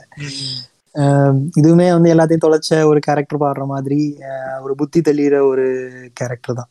ஸோ எல்லாமே வந்து இது வரைக்கும் நான் தப்பான ஒரு இதுல இருந்தேன் இப்போ வந்து புத்தி தெளியுது அப்படிங்கிற மாதிரி தான் எல்லாமே வரும். இந்த ஃபர்ஸ்ட் லைனே பாத்தீங்கன்னா ஆஹ் சட்டி சுட்டதடா கை விட்டதடா அப்படின்னு பார்த்தோம்னா நம்ம ஏதோ சாதாரண ஒரு ஒரு இது மாதிரி இருக்கும். சூடான ஏதோ ஒன்று தொட்டோம்னா டக்குனு சுற்றும் கீழே விட்டுருவோம் அப்படின்ற மாதிரி. இது வந்து என்னன்னா நான் ஒரு உண்மை எனக்கு உரைச்சுது. நான் அதனால என்னோட தீய எண்ணங்கள்லாம் வெளியில போயிடுச்சு. அப்படி அப்படிங்கிற மாதிரி கூட நம்ம அதை பார்க்கலாம். இல்லைன்னா ஒரு இப்போ சட்டின்றது வந்து ஒரு உடலா வச்சுட்டு அதுல இருக்கிற ஆன்மா உடல் வந்து இது படும்போது ஆன்மா போயிடும். அப்படிங்கிற மாதிரி நம்ம அதை எடுக்கலாம் அதை. எனக்கு இந்த பாட்டை ஆமா எனக்கு எனக்கு இந்த பாட்டை வந்து எனக்கு ரொம்ப பிடிச்சது வந்து என்னன்னா கடைசி வர்ற அந்த ஒரு சரணம் தான் எறும்பு தோலை உரித்து பார்க்க யானை வந்ததடா நான் இதய தோலை உரித்து பார்க்க ஞானம் வந்ததடா கரெக்ட் அது வந்து என்னன்னா நான் எவ்வளவு ஒரு சிறுத்து போய் சிறுமையா இருந்தேன் நான் இவ்வளவு நாளா அப்படிங்கிற மாதிரி அதை உரிச்சு பார்க்கும்போது நம்ம உண்மைகள்லாம் வெளியில வந்து ஆஹ் நம்மளோட வாழ்க்கை தத்துவம் என்ன நம்ம ஏன் வாழ்றோம் இதெல்லாம் என்ன நடக்க போகுது அப்படிங்கறது வந்து வெளியில தெரியும் போது அது வந்து யானை உ- உயரத்துக்கு அது தெரியுது எல்லாமே. அந்த ஒரு வாழ்க்கையோட அர்த்தம் வந்து. ஆனா அது தெரியாம நான் வந்து இவ்வளவு நாள் நான் சிறுமையாவே இருந்துட்டேனே அப்படிங்கிற மாதிரி அந்த ஒரு ரெண்டு லைன்ல இருக்கும் அது. ஸோ அதை நீங்க ஃபர்ஸ்ட் நம்ம பேசணும்ல. அந்த செல்ஃப் ரியலைசேஷன்ன்ற மாதிரி நம்ம பார்த்தோம்ல நம்ம. இந்த உன்னை அறிந்தால் அதுல. அதே மாதிரி இந்த சாங் வந்து ரிக்ரெட் சென்ஸ் நிறைய இருக்கும் அது. அவங்க தெரியும். அந்த காரணம் நான் தான். அதான் ஏன் வந்து கிரைம் அண்ட் பனிஷ்மெண்ட் வந்து நான் வந்து கோட் பண்ணேன்னா அந்த. நாவலை ரெக்கமெண்ட் பண்றேன். நீங்க படிக்க மாட்டீங்கன்னு சொல்லிட்டீங்க. விஷ்ணுராம் படிப்பாரு. ஸோ விஷ்ணுராமுக்கு வந்து டோஸ்கேஸ்கியோட நாவல் crime and punishment one of the famousest famous psychological literature ever made அந்த அந்த நாவலோடைய அவர் அவர் சிறையில இருக்கும்போது எழுதி அவர் தூக்குக்கு என்ன சொல்றது? அவர் தூக்கு தண்டனை கொடுத்துட்டாங்க. இவர் ஒரு நாவல் எழுதி வெளியே வரணும். அந்த அந்த அந்த நாவல் தானே இது? அந்த நாவல்ல இது. இது வந்து ஒரு ஒரு ஜூ சம்பந்தப்பட்ட ஐ மீன் ஒரு ஒரு பையன் இல்ல நான் கதையை. சொல்லல. இல்ல இல்ல அந்த நான் அது கிடையாது. இது- நீங்க சொல்றது வேற. அதை பத்தி உங்களுக்கு நான் சொல்றேன் நான். இதுக்கு உங்களுக்கு எக்ஸாம்பிள் ரெண்டு பேரும் புரியுற மாதிரி. குற்றமே தண்டனை ஒரு படம் வந்து தெரியுமா அது அது இந்த நாவலோட தழுவல் தான். அது நம்ம ஆஃப் டாபிக் போறோம். ஸோ அந்த இதோட கனெக்ட் பண்ணும் ஸோ விஷ்ணுராம் நீங்க சொல்லுங்க. சட்டி சுட்டதடா உங்களுக்கு என்ன? சுட்டுச்சு. நான் என்ன என்ன சொல்றது? இந்த பாட்டு ரொம்ப ப்ளீக்கா தான் எனக்கு ஞாபகம் இருக்கு. நான் சட்டி சுட்டதரா கை விட்டதரான்னு நீங்க சொன்னது வந்து நான் அதை எப்படி புரிஞ்சுக்கிறேன்னா என்னுடைய பேகேஜ் வந்து அதிகமாயிருச்சு. என்னால அதுக்கு மேல தாங்க முடியல. சூப்பருங்க. அதனால நான் அதை விட்டுட்டேன். அப்படின்ற மாதிரி I can't carry this anymore அப்படின்ற மாதிரியான ஒரு மீனிங் தான் லூசிங் இந்த ஹோப் சூப்பருங்க. கரெக்ட் கரெக்ட் கரெக்ட் இல்ல பாத்தீங்கன்னா இல்ல விஷ்ணு கிட்ட வந்து அவர். அவர் பயங்கரம். ஒரு வாரம். வேற. பார்த்தே இல்ல ப்ராடக்ட் பாத்துல பழகிட்டோம். இல்ல பிலாசபர் உள்ள இருந்து வந்துட்டே இருக்காரு விஷ்ணு. நீங்க வாக்மன் கண்டக்ட் பண்ண ஆரம்பிச்சிருங்க பிலாசபி பேசிட்டே இருங்க இல்ல உண்மையில சூப்பருங்க அந்த பேக்கேஜ் என்னால தாண்ட தாங்க முடியல லீவிங் இட் போடா இனிமே வந்துருது. இதே சூப்பர் இப்ப நீங்களே பாருங்க கனெக்ஷன் போகுது இப்ப போடா அப்படிங்கிறதுக்கு இன்னொரு ஒரு பாட்டு இருக்கு. ஃபேமஸான பாட்டு. அந்த பாட்டு இல்ல இல்ல. சும்மா தெய்வம் தந்த வீடு. ஐயோ. போடா போடா அப்படின்ற மாதிரி. என்ன என்ன நீ என்ன நீ எனக்கு ஜட்ஜ் பண்ற? நான் உன்னை எது ஜட்ஜ் பண்றேன்? இதான் வாழ்க்கை. இப்படிதான் நான் இருப்பேங்கிறது. அது எவ்வளோ ஒரு ஒரு அது அந்த படத்தோட விஷுவலைசேஷன் அந்த சாங்கோட விஷுவலைசேஷன் ரொம்ப அழகா இருக்கும். இப்போ எப்படி ஒரு ஒரு ஒரு வார்த்தைகள் அதாவது நான் இது சொல்றது வந்துட்டு ரொம்ப ஒரு என்ன சொல்றது ஒரு ஸ்பிரிச்சுவல் ஸ்டேட்மெண்ட்டாக இருக்கும். இந்த வார்த்தைகளுக்கான பவர்னு சொல்லுவாங்களா அவுரா ஸோ அந்த அது எனக்கு ஃபுல்லாக என்னால் வந்து அப்சர்வ் பண்ண முடிஞ்சது இந்த பாட்டில் தான் எப்படி ஒரு மனுஷன் வந்து எழுதியிருக்கான் பாருங்களேன்? ஸோ தெய்வம் தந்த வீடு வீதி இருக்குன்னு. எனக்கு எதுவுமே இல்லாட்டி எனக்கு ஒரு ரோடு இருக்கு. அப்படிங்கிற ஒரு சென்ஸில் இத்தனைக்கும் அவன் வந்துட்டு அவன் வந்துட்டு ஒரு தப்புக்காக அவன் வெளியில் தள்ளப்படுறான் குடிச்சிட்டு வரான் அந்த கேரக்டர் அதை தாண்டியும் அந்த கேரக்டர் நான் பண்ணுறது ஹண்ட்ரட் பர்சன்ட் ஜஸ்டிஃபைடுன்னு என்னைய நம்ப வச்சிடறேன் பார்த்தீங்களா? அந்த வீட்டில் அவ்வளோ பிரச்சனைகள் இருக்கு என்னையிலா அந்த வீட்டில் வந்து அவ்வளோ. பிரச்சனைகள் இருக்கு. வீட்டோட தலைமகன் இந்த கேரக்டர் அந்த கேரக்டர் வந்துட்டு செய்யறதெல்லாம் தப்பு அதனால பிரச்சனைகள் வருது. அதெல்லாம் தெரியும் நமக்கு. அவன் மேல நமக்கு வந்து ஒரு கரிசனம் வரக்கூடாது. ஆனா அவன் வெளியே வந்து இந்த பாட்டை பாடும்போது அவன் சொல்றது கரெக்ட் தானே சொல்லிட்டு அவன் பக்கம் போயிடுறோம் ஸோ அது எப்படி வந்து மேஜிக்கல் இந்த லிரிக்ஸ் இல்லை அதுக்கு முன்னாடி இந்த சாங் வந்து நான் வந்து விஷ்ணு நீங்க பாடிட்டு நீங்க உங்க பாயிண்ட். சொல்லுங்க அப்புறம் வந்து இல்ல பேசிட்டோம். தெய்வம் தந்த வீடு வீதி இருக்கு. இந்த ஊர் என்ன? சொந்த வீடு இந்த ஊர் சொந்த வீடு ஞான பின்னே வாழ்வின் பொருள் என்ன? நீ வந்த கதை என்ன? தெய்வம் தந்த வீடு வீதி இருக்கு. இந்த ஊர் என்ன? சொந்த வீடு என்ன இந்த ஊர் என்ன சொந்த வீடு என்ன ஞான பின்னே வாழ்வின் பொருள் என்ன? நீ வந்த கதை என்ன? இந்த பாட்டை நான் எப்படி புரிஞ்சுக்கிறேன்னா ஒரு பேர்ன் இருங்க அவசரப்படாதீங்க. ஃபுட் பாட்டு தெரியுமா உங்களுக்கு? இல்லையே தெரியாது. அட போங்க அந்த தெளிவாக கேட்டாலே சித்தாந்தம். ஆமா ஆக்சுவலி பேசிட்டே இருங்க நான் ரெடி பண்றேன். நீங்க சொல்லுங்க அது அதுதான் ஆக்சுவலி அந்த லைன் தான் வந்து ஆஹ், ஒரு ஒரு மனித அந்த பரிணாம வளர்ச்சின்னு சொல்லுவாங்கல்ல ஒரு மனித இனத்தோட ஒரு மொத்த ஆஹ், ஒரு ஒரு வாழ்வாதாரத்தையே சொன்ன மாதிரி தான் நான் பாக்குறேன் அது. தெளிவாக தெரிந்தாலே சித்தாந்தம் அது தெரியாமல் போனாலே வேதாந்தம் அப்படின்னு. நேத்து கூட என் ஃப்ரெண்ட் கூட பேசிட்டு இருக்கும்போது ஒரு நாங்க டிஸ்கஸ் பண்ணும்போது நடந்தது. என்னன்னா மனுஷன் வந்து அவனுக்கு தெரிஞ்சது எல்லாத்தையுமே வந்து ப்ரூவ் பண்ண முடிஞ்சது எல்லாத்தையும் வந்து சயின்ஸ் பேர்ல எழுதிடுவான் அவனால ப்ரூவ் பண்ண முடியலன்னா அது தெய்வம்னு சொல்லிடுவான் நான் பேசிட்டு எனக்கு அந்த ஒரு ஒரு லைனுமே அந்த சாங்ல பாருங்க ஆமா சோ இதுதான் அந்த ரெண்டு லைன் எனக்கு நீங்க அந்த டக்குனு சொன்னோன்னே எனக்கு பயங்கரமான ஒரு பிடிச்ச அந்த லைன் தெளிவாக தெரிந்தாலே சித்தாந்தம். அது தெரியாம தெரியாமல் போனாலே அது வேதாந்தம் அப்படின்ற மாதிரி அது ஒரு எஸ்கேபிசம் மாதிரி ஆயிடும் அது. இன்னொன்னு ஒண்ணு சூப்பரா இருக்குங்க நான் கேட்டு தாய் தந்தை படைத்தானா அப்படின்னு ஆமா. அதுவும் சூப்பரான அந்த பாட்டே என்னை. கேட்டு என் பிள்ளை பிறந்தானா? என்ன அப்புறம் அவர் தேடிட்டு இருக்காரு நினைக்கிறேன். அதுல ஒரு லைன் வரும்ல. இருக்கு, ஆதி. ஆதி வீடு. அந்தம் காடு. சோ இதுவும் ஒரு நிறைய இடங்கள்ல பயன்படுத்துற இல்ல அதுல அந்த லைன் சூப்பரா இருக்குமே. அது நண்டு வச்சு ஒரு அனாலஜி வருமே. தேல் தேல். நண்டு. தேல் தேல் வச்சு ஒரு அனாலஜி வருமே? ஐயோ கடிக்கும் தேல் என்ன? ஓகே ஓகே அது அந்த லைன் கேட்கும் எனக்கு சுருன்னு இருக்கும் உண்மையாலுமே ஆமா அதாவது நீ எது வேணா இந்த உலகத்துல இருந்துட்டு போ. அதுக்கு அதோட நேச்சர் அது. கடிக்கும் தேல் என்ன இது என்ன நியாயம் ஞான பெண்ணு கேக்குறது. அதான் இது. மண் மண்ணை தோன்றி தண்ணீர் தேடும் அன்பு க- அன்பு தங்கச்சி. என்னை தோன்றி ஞானம் கண்டேன் இதுதான் என். உண்மை என்ன பொய்மை என்ன? இதில் தேன் என்ன கடிக்கும் தேள் என்ன. ஆமா. அதான் ரெண்டு ரெண்டு எக்ஸ்ட்ரீம் ஆமா. புரியுதுங்களா அது வந்து. அந்த ஈவெண்ட்டோட ஆர்கனைசேஷன்ல பாத்தீங்கன்னா அது ஒரு எக்ஸிஸ்டன்ஸ் இது ஒரு எக்ஸிஸ்டன்ஸ் அப்படிங்கிற. மாதிரி தான் எடுத்துட்டு போவாங்க. எனக்கு பிடிச்ச இன்னொரு லைன் வந்து என்னன்னா நம்ம. நம்ம யோசிக்கிற கொன்றால் பாவம் தின்றால் போச்சு இதுதான் என் கட்சி. சரியான லைனுங்க அது அப்படியே இந்த தூக்கி இந்த நெத்தி போட்டுல அடிக்கிறதுன்னு சொல்லுவாங்கல்ல. ஆ, விஷ்ணு அந்த லைன் பாடிடுங்க. ஓகே தெளிவாக தெரிந்தாலே சித்தாந்தம் அது தெரியாமல் போனாலே வேதாந்தம். மண்ணை தோண்டி தண்ணீர் தேடும் அன்பு தங்கச்சி என்னை தோண்டி ஞானம் கண்டேன் இதுதான் என் கட்சி.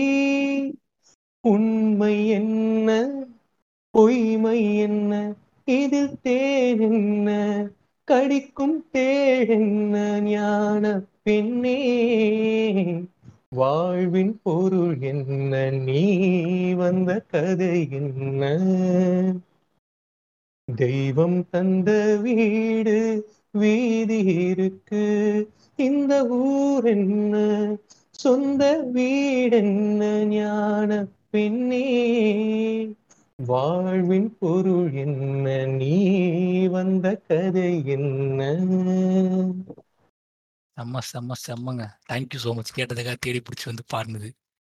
சரி இப்ப இப்போ வந்துட்டு இந்த பாட்டோடைய எசன்ஸை பத்தி நம்ம நிறையா பாடிட்டாலும் இன்னொரு ஒரு முக்கியமான பாட்டு ஒன்று இருக்கு. இது கொஞ்சம் வந்து பூஸ்டிங்கான சாங் அதுவும் அந்த பறவை போல வந்துட்டு ஒரு ஒரு ஒரு முக்கியமான கண்ணதாசன் பாடல்கள்ல என்ன சொல்றது? லிவ் தி மொமெண்ட் அப்படிங்கிற மாதிரியான ஒரு பாடலாக தான் நான் அதை பார்க்குறேன். ஸோ இல்லை அதை பத்தி நீங்க சொல்லுங்க ஆஹ் இந்த பாட்டு வந்து எப்படி சொல்லலாம்னா நைன்டீன் சிக்ஸ்டி ஃபைவ் அந்த பாட்டு. இதுதான் வந்து எம் எஸ் விஸ்வநாதன் ராமமூர்த்தி கடைசியா ஒர்க் பண்ண படம் இதுதான். ஆயிரத்தில் ஒருவன் தான். இந்த படத்துக்கு அப்புறம் தான் அவங்க பிரிஞ்சு தனித்தனியா பண்ண ஆரம்பிச்சாங்க. இந்த இந்த படத்துல வந்து எல்லா பாட்டுமே வாலி தான் எழுதினாரு. அதுக்கு முன்னாடி அதான் அந்த எம்ஜிஆருக்கு வாலின்னு ஆயிடுச்சுல்ல. அதனால வாலி எல்லாருமே வாலி தான் எல்லா பாட்டையும் எழுதிட்டாரு. இந்த சுச்சுவேஷன் வருது. இதுக்கு வந்து வாலி வச்சு ட்ரை பண்றாங்க. நல்லாவும் எழுதுறாரு. ஆனா அவங்க எதிர்பார்க்குற ஒரு இது கிடைக்கவே இல்லை அவங்களுக்கு. பிஆர் பந்துலு தான் டேரக்டர் பிளஸ் எம்எஸ் கிடைக்கவே இல்லை. ஸோ அவங்க என்ன பண்றாங்கன்னா ஹெசிடேட் பண்றாங்க. எம்ஜிஆர் கிட்ட போய் கேட்கறதுக்கு ஆனா அந்த டைம்ல எம்ஜிஆரும் கண்ணதாசனும் ஒரு பேச்சு வழக்குல இல்லாத ஒரு காலம் அது. இது மாதிரி நாங்கள் ட்ரை பண்றோம். வரமாட்டேங்குது. அந்த பாட்டு கொடுக்குற அந்த ஃபீல் வந்து எங்களுக்கு கிடைக்கல. ஆனால் கண்ணதாசன் வந்தாருன்னா சூப்பராக பண்ணி கொடுத்துருவாரு. ஸோ நான் கண்ணதாசனை கூப்பிடட்டுமா அப்படின்னு விமர்சனாதன் கேட்குறாரு அவன் வந்து எழுதுறான்னா அவனை வச்சு எழுதிக்கோங்க. எனக்கு ஒன்றும் பிரச்சனை இல்லை அப்படின்னு சொல்லிட்டாரு எம்ஜிஆர். உடனே எம்ஜிஆர் உடனே கண்ணதாசன் போய் கேட்டிருக்காங்க இது மாதிரி எம்ஜிஆர் ஒத்துக்கிட்டாரு நீங்கள் எழுதுங்க அப்படின்னு. உடனே வர்றாரு. என்ன சுச்சுவேஷன் அப்படின்னு கேட்குறாங்க அது வந்து ஒரு அடிமை ஒரு மீட்பு அந்த ஒரு ஒரு விடுதலை வீரன் மாதிரி ஒரு பாட்டு அது. அந்த வி- அந்த விடுதலையை கொண்டாடிட்டு உரிமையை பத்தி பேசுற ஒரு பாட்டு அது. அப்படிங்கும்போது ரொம்ப கேஷுவலா டக்குன்னு ஒரு எழுதுறாரு அவர். மெட்டுக்கு எழுதின பாடல் தான் இது. சரசரசரன்னு எழுதிட்டு இது பண்றாரு. இப்ப என்னன்னா இதோட பல்லவி வந்து நம்ம பார்த்தோம்னா அதோ அந்த பறவை போல வாழ வேண்டும். இதோ இந்த அலைகள் போல ஆட வேண்டும். ஒரே மண்ணிலே ஒரே ஆஹ், வானிலே ஒரே மண்ணிலே ஒரே கீதம் உரிமை கீதம் பாடுவோம். இது வந்து என்னன்னா ஒரு அந்த ஒரு அந்த அடிமையா இருக்கப்பட்டவங்க ஆக்கப்பட்டவங்க அவங்க எல்லாம் சேர்ந்து இனிமே வந்து எல்லாமே ஒண்ணுதான். நம்ம வந்து இயற்கை மாதிரி நம்ம இருக்கணும்னு சொல்லிட்டு அந்த இடத்துல அவங்களுக்கு என்ன தெரியுதோ ஏன்னா அது வந்து அந்த ஒரு கப்பல்ல போற மாதிரி வர்றதுனால மேல பறக்கிற பறவை மாதிரியும் இந்த அலைகள் மாதிரியும் நம்ம வந்து சந்தோஷமா இருப்போம். அப்படின்னு சொல்லி முடிச்சுட்டு அதுக்கப்புறம் வர்ற பல்லவியிலலாம் வந்து அவர் என்ன பண்ணுவார்னா எல்லாமே வந்துட்டு பொதுவா இருக்கு எல்லாமே ஒன்னா இருக்கு அப்புறம் எப்படி மனுஷன் மட்டும் ஏன் வந்து ஒருத்தன் உயர்ந்தவன் இன்னொருத்தன் அடிமைன்னு எப்படி பிரிச்சு பிரிச்சு வைக்க முடியும்? அப்படிங்கிறதுக்கான ஒரு எடுத்துக்காட்டுகள் நிறைய எல்லாம் சொல்லுவார் அவர். என்ன சொல்லுவாருன்னா காற்று நம்மை அடிமை என்று விலகவில்லை. எல்லாருக்கும் பொதுவாக தான் இருக்கு காத்து. அடிமைன்னு சொல்லிட்டு என்- எனக்கு மட்டும் காத்து இல்லாம இல்லை. கடல் நீரும் அடிமை என்று சுடுவதில்லையே. கடல் நீரும் வந்துட்டு அடிமைன்னு தனியா பிரிச்சு பார்க்கல. காலம் நம்மை விட்டு விட்டு நடப்பதில்லையே. ஏன்? எனக்கும் ஒரே காலம் தான் உனக்கும் ஒரே. இன்னைக்கு இன்னைக்கு செவ்வாய்க்கிழமைனா உனக்கும் செவ்வாய்க்கிழமை தான். காலம் வந்து உனக்கு மட்டும் தனியாலாம் இல்லை. அப்புறம் ஆஹ் காதல் பாசம் தாய்மை நம்மை மறப்பதில்லையே. நீங்க அதே இருக்கு காதல் பாசம் தாய்மை எல்லாம் எனக்கும் இருக்கு. அப்படின்னு சொல்லிட்டு தோன்றும் போது தாய் இல்லாமல் தோன்றவில்லையே. சொல் இல்லாமல் மொழி இல்லாமல் பேசவில்லையே. வாழும்போது பசி இல்லாமல் வாழவில்லையே. போகும் பாது போகும்போது வேறு பாதை போகவில்லை.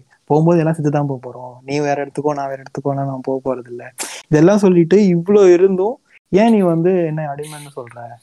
இப்போ இது எல்- இது எல்லாமே உனக்கு எனக்கு பொது ஒரு ஒரு ஒரு இதனால பாத்தீங்கன்னா இப்போ சொல்லி இல்லாம மொழி இல்லாம நான் பேச மாட்டேன். நீ அது மாதிரிதான். உனக்கு அது இருந்தாதான் உன்னால பேச முடியும். நீ பேசாததான் நானும் பேசுறேன். உனக்கும் பசி இருக்கும் எனக்கும் பசி இருக்கும். நீயும் வாழ்க்கை முடிஞ்சு சாவத்தான் போற நானும் வாழ்க்கை முடிஞ்சு சாவத்தான் போறேன். இவ்வளவும் இருந்தும் என்னையே நீ அடிமை அடிமைப்படுத்த முடியும். நான் எப்படி உனக்கு அடிமையாவேன்? வேற எந்த விதத்துல என்னோட நீ இருந்துட்ட அப்படிங்கிற மாதிரி ஒரு இது முடிச்சிரும் அதுல.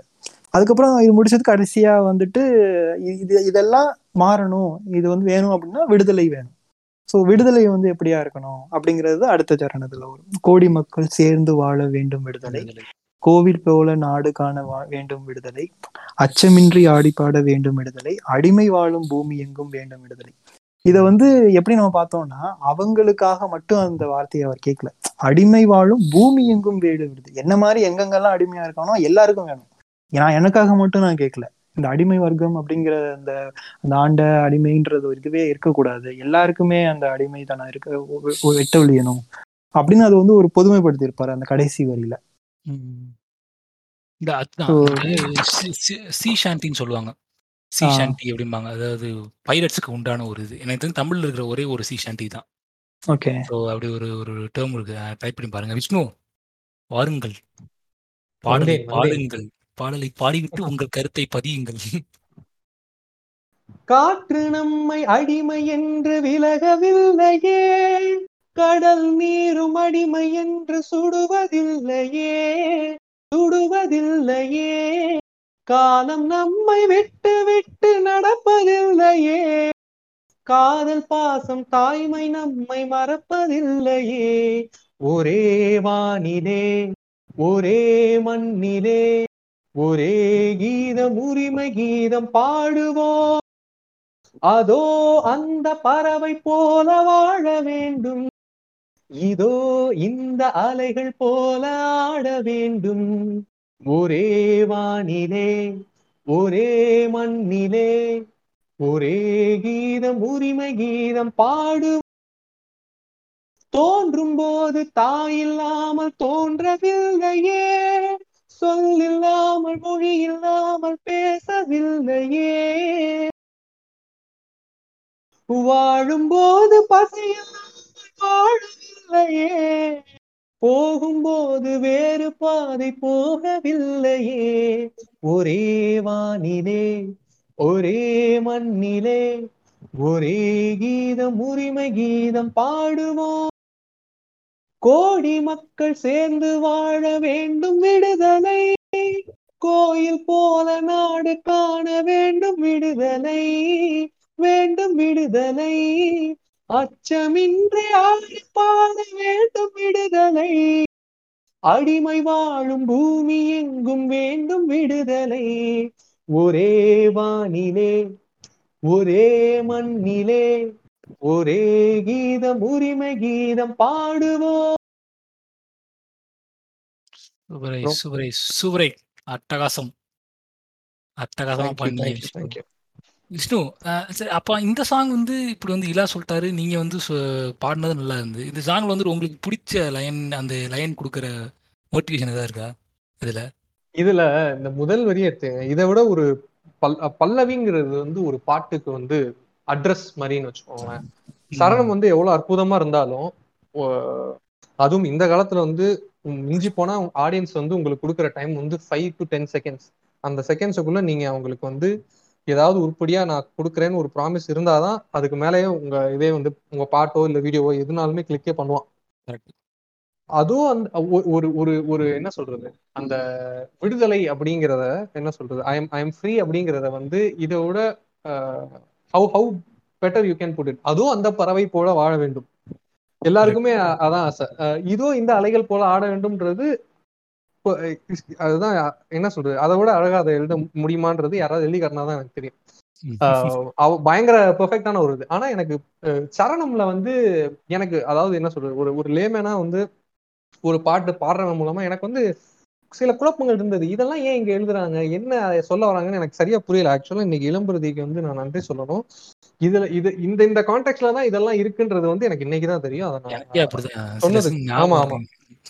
ஏன்னா காற்று நம்மை அடிமை என்று விலகவில்லைன்றது வந்து எனக்கு ஆக்சுவலா இது வரைக்கும் புரிஞ்சது இல்லை என்ன சொல்ல வராது ஆக்சுவலா நீ அடிமைன்றனால காற்று உன்னை காற்று உன்னை அடிமை என்பதால் விளக்கவில்லையேன்னு இருந்திருந்தா அது கொஞ்சம் தெளிவா புரிஞ்சிருக்கும். விலகவில்லைன்றது வந்து எனக்கு புரியாமே இருந்தது தன்னால கடல் நீரும் அடிமை என்று சுடுவதில்லை என்றதும் காலம் நம்மை விட்டு விட்டு அதான் அந்த- என்ன சொல்றது? எதுவுமே அதாவது ஒரு மனுஷன் வந்து நீ கருப்போ சிவப்போ வெள்ளையோ குள்ளமோ நீ ஜாதியோ மதமோ உலகம் வந்து பொதுவானது. ஆஹ், இருக்கிறவனுக்கு வந்து க- கடல் நீர் சில்லுன்னு இல்ல இல்லாதவனுக்கு வந்து. சூடாவும் இல்லைங்கிறது அதேதான் அதேதான் அதேதான்.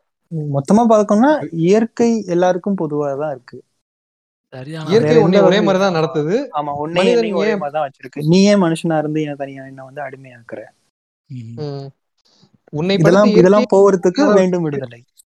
எஸ் சூப்பர் சூப்பர் சூப்பர் சூப்பர்ல இப்ப சொன்ன மாதிரி இப்ப இயற்கையை வந்து இவ்வளோ இவ்வளோ வந்து இது பண்ணியிருந்தாலும் இயற்கையை வந்துட்டு அவர் வந்துட்டு கொண்டாடிய பாடல்கள் இருக்குல்ல. ஆஹ், ம். சிந்தாழம்பூவில் அது வந்துட்டு இயற்கையை கொண்டாடிய பாடல் ஒன்று. எப்படி ஒரு லைஃப் வந்து இருக்கு நேச்சர் அப்படின்னு சொல்லிட்டு. ஸோ அந்த சாங் வந்துட்டு எப்படி இல்ல இல்ல அந்த சாங்குடைய உங்களுடைய பர்செப்ஷனை சொல்லுங்க. அந்த பாட்டு இது வந்து எயிட்டிஸ்ல கண்ணதாசன் அப்படின்னு தனியாவே நம்ம பேசலாம் நிறைய. நீங்க சிக்ஸ்டீஸ் செவன்டீஸ்ல இருந்த கண்ணதாசனுக்கும் எயிட்டிஸ்ல இருந்த கண்ணதாசன் பாத்தீங்கன்னா வந்து வித்தியாசம் இருக்கு தெரியும் நமக்கு நல்லாவே.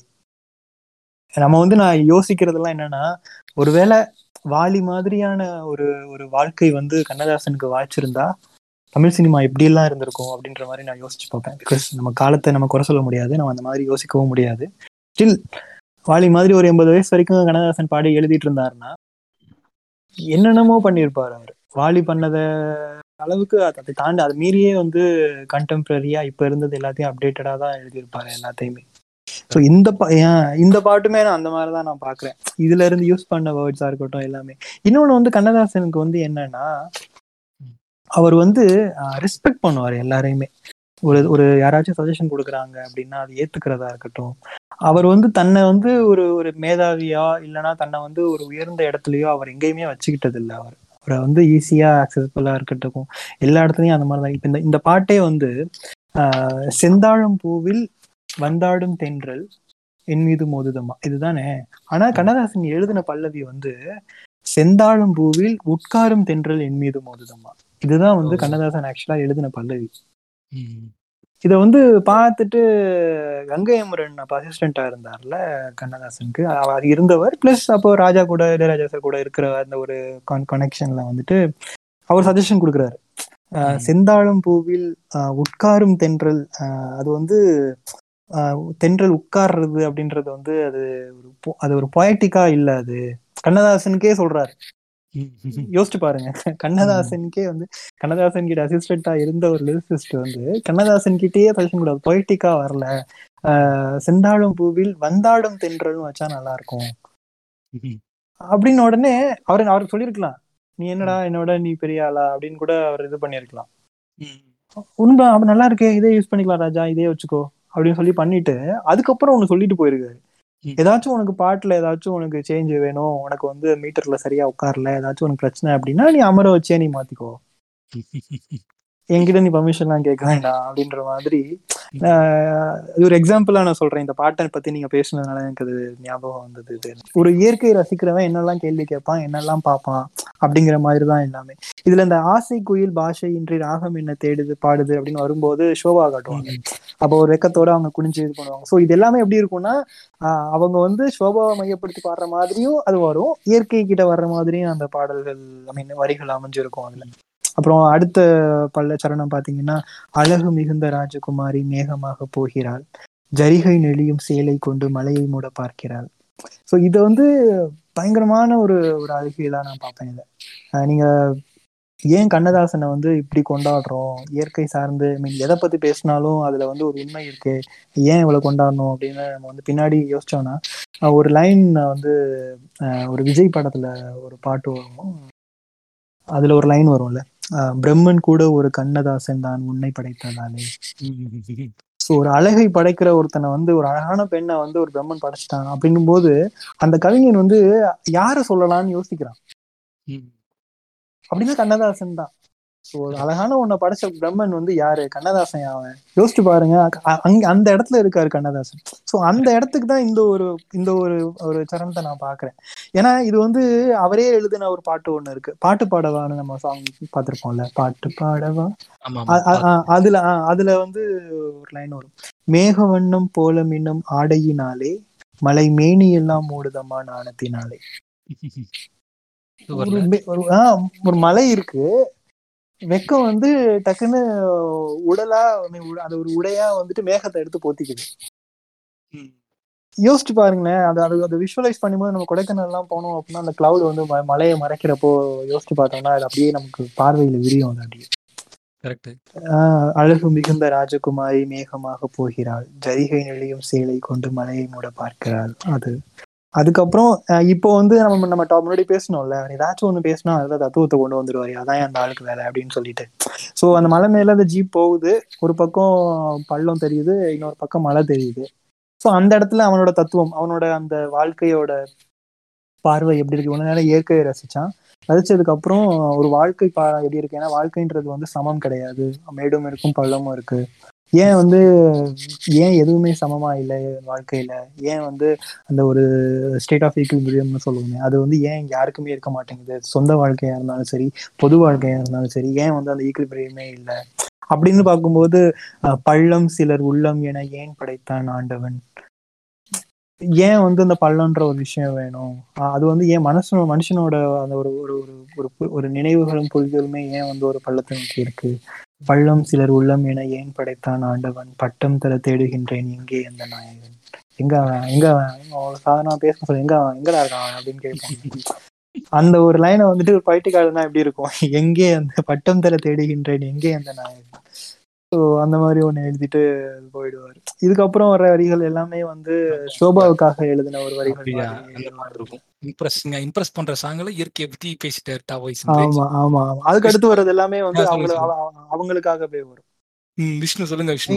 நீங்க- சொல்லுங்க. இல்ல இல்ல. இதே கான்டெக்ட்ல வந்து நீங்க அந்த இது ஒரு பொன்மாழை பொழுது பாத்தீங்கன்னா அதுலயும் கிட்டத்தட்ட அந்த இவர் சொன்னார்ல இந்த மேகம் வானம் வானமகள் அதே மாதிரி இளைநிலா பொழிகிறதும் கிட்டத்தட்ட இதே கான்டெக்ட்ல தான் ஆமா ஆமா. முகி- முகிலினங்கள் அலைகிறதே முகவரிகள். தொலைந்தன. முகவரிகள் கிடைத்ததோ?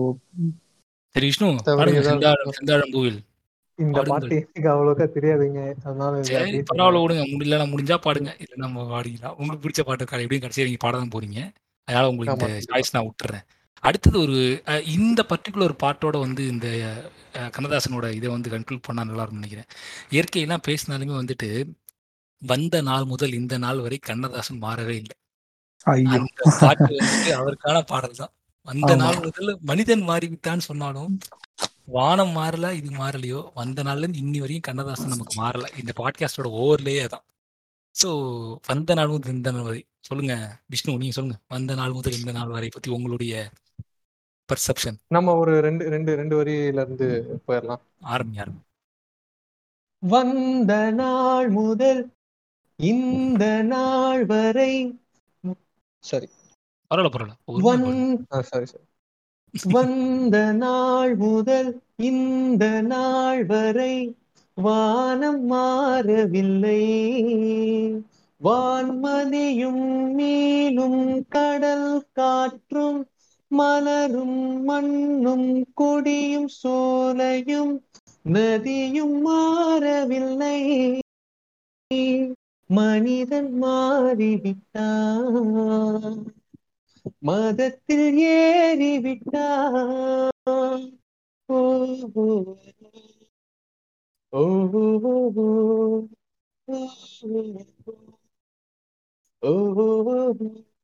இது வந்து ஒரு எவல்யூஷனை வந்து என்ன சொல்றது? திடீர்னு வந்து கடவுளோ இல்ல வானுலகமோ ஏதோ ஒரு வேறு உலகத்துல ஒருத்தன் இருக்கான்.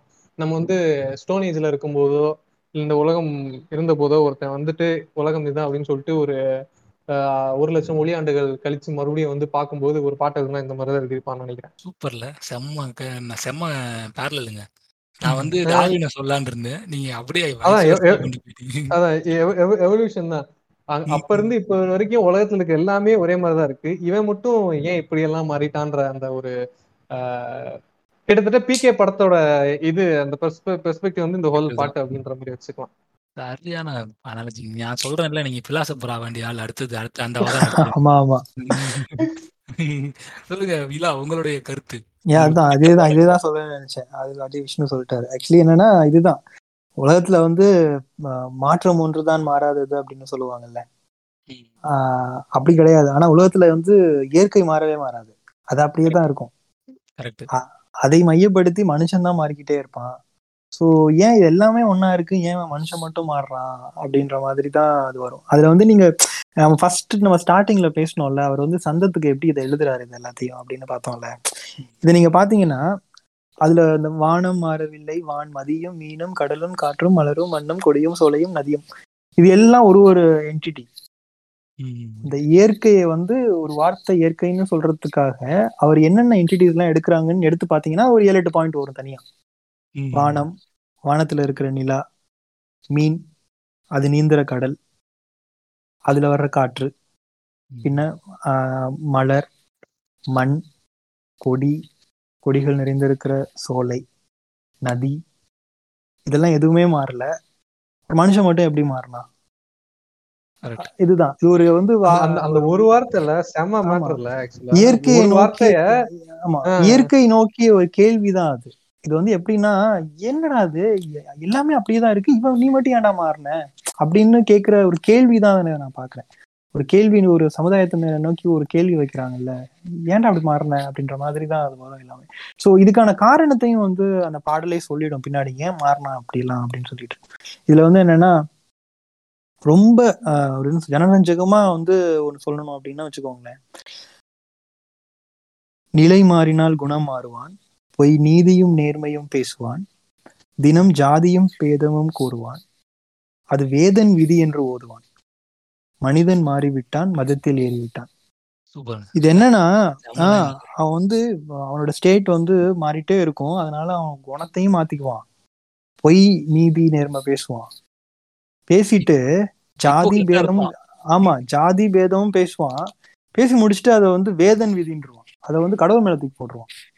வேதன் வகுத்தது வேதம் அப்படின்னு சொல்லிடுவான் இதுக்கெல்லாம் காரணம் வந்து மதம் தானே. அப்ப. மனிதன் மாறிவிட்டான் மதத்தில் ஏறிவிட்டான். ஒருவேளை வந்து எப்போ வந்து அந்த வேதாந்தங்களை நோக்கி போறானோ அதனால மாறினானோ இது எல்லாத்தையும் சொல்லிட்டு தப்பிச்சுக்கிறானோ ஏன்னா வந்து ஒரு விஷயம் ஏதாவது பண்ணிட்டு நம்ம நம்ம கையில என்ன இருக்கு? எல்லாம் விதி அப்படின்ட்டு போறப்பவே வந்து அவன் எஸ்கேபிசம் தானே அது. இப்படி சொல்லிட்டு போறானோ அப்படிங்கிற மாதிரி அது ஒரு வரும். இது வந்து ரொம்ப பெர்ஃபெக்டா அதை வந்து எழுதியிருப்பாரு அந்த ஜாதி மதங்களை பத்தி எழுதும்போது. அடுத்து வர்ற இது பாத்தீங்கன்னா வந்து இப்ப மதம்னு சொல்லி முடிச்சுட்டு அடுத்தது வரும் இந்த மத மதத்தை மையப்படுத்தியே அடுத்தது வரும்.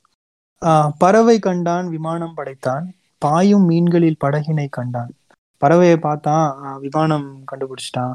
இது இது இந்த இதை கேட்கும்போது என்னோட ஒரு என்னோட சிக்ரில நான் படிக்கிறப்போ என்னோட ஒரு சீனியர் சயின்டிஸ்ட் ஒருத்தர் இருக்காரு லூமினசன் லைட்டிங்ல ஒருத்தர் இருப்பாரு ஜனநாதன் ஜெகநாதன் அவரோட பேரு. அவர் வந்து இதை சொல்லுவாரு. அந்த ரிசர்ச்சுக்கு வந்து அவர் என்ன சொல்லுவாருன்னா நான் வந்து அவர் பயங்கரமான ஒரு பேட்டன்ட் வாங்கியிருக்கிறவர் அந்த லூமினசன் லைட்டிங்ஸ் எல்லாமே நிறைய பேட்டன்ட் வச்சிருக்காரு அவர். சொல்லுவார் இந்த லைனை வந்து அவர் இன்ஸ்பிரேஷனா சொல்லுவார் அவர். பறவை கண்டான். அவர் சூப்பரா சொல்லி செம்மையா இங்கிலீஷ் பேசுவாரு. ஐ மீன் நான் பாடம் நடத்தும் போது எல்லாமே. பட் இந்த எக்ஸாம்பிள் சொல்லும்போது இந்த லைனை சொல்லும்போது பறவை கண்டான் விமானம் படைத்தான் அப்படின்னு ஒரு அந்த ஒரு தமிழ் அறிஞர் மாதிரி பேசுவார் அதை அப்போ வந்து அதை கேட்கும்போது டக்குன்னு ஒரு ஃபுல் அரிக்கும். பயங்கரமா இங்கிலீஷ்ல பேசிட்டு இருக்கும். திடீர்னு இந்த லைன் சொன்ன உடனே கண்ணதாசன் இங்கேயே வந்திருக்காரு அப்படின்ற மாதிரி தோணும் எனக்கு அந்த டைம்ல பறவை கண்டான் விமானம் படைத்தான் பாயும் மீன்களில் படகினை கண்டான் எதிரொலி கேட்டான் வானொலி படைத்தான் எதனை கண்டான் மதம் தனை படைத்தான். அப்படித்தான் வந்து கண்ணதாசன் எழுதிட்டார். முதல்ல வந்து மதத்தை மதத்துலதான் இது மாதிரி பண்றான் இவன் அப்படின்னு சொல்லிட்டு பறவையை பார்த்து தான் விமானம் கண்டுபிடிச்சான். எதிரொலி இருக்கிறதுனால வானொலியை கண்டுபிடிச்சான். எதை பார்த்து இவன் வந்து மதத்தை கண்டுபிடிச்சான்? அப்படின்றதுதான் அவரோட கேள்வி. சோ எதனை கண்டான் மதத்தை மதம் தனை படைத்தான்? எதனை கண்டான் மதம் தனை படைத்தான்?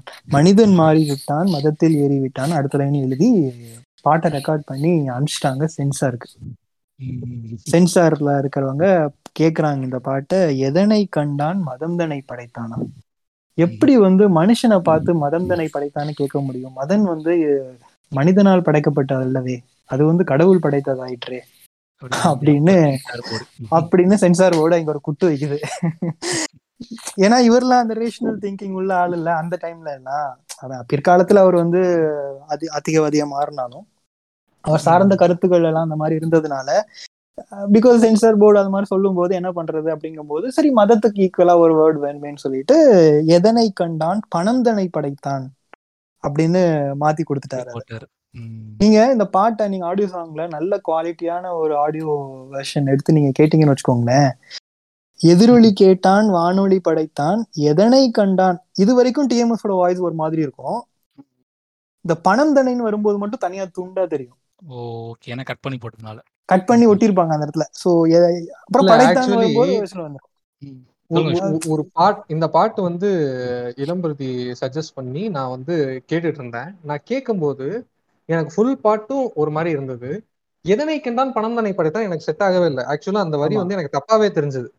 அவர் பேசுற அது வந்து- அது ஆமா அது மதம் தனை படைத்தான் தான். என்ன தெரியாம நல்ல வேலை. ஆக்சுவலி அங்க இருந்த சென்சார் ஆபீசர்ஸ் எல்லாம் வந்து இதைத்தான் பாத்திருக்காங்க மனிதன் மாறிவிட்டான் மதத்தில் அத அத விட்டுட்டாங்க அவங்க.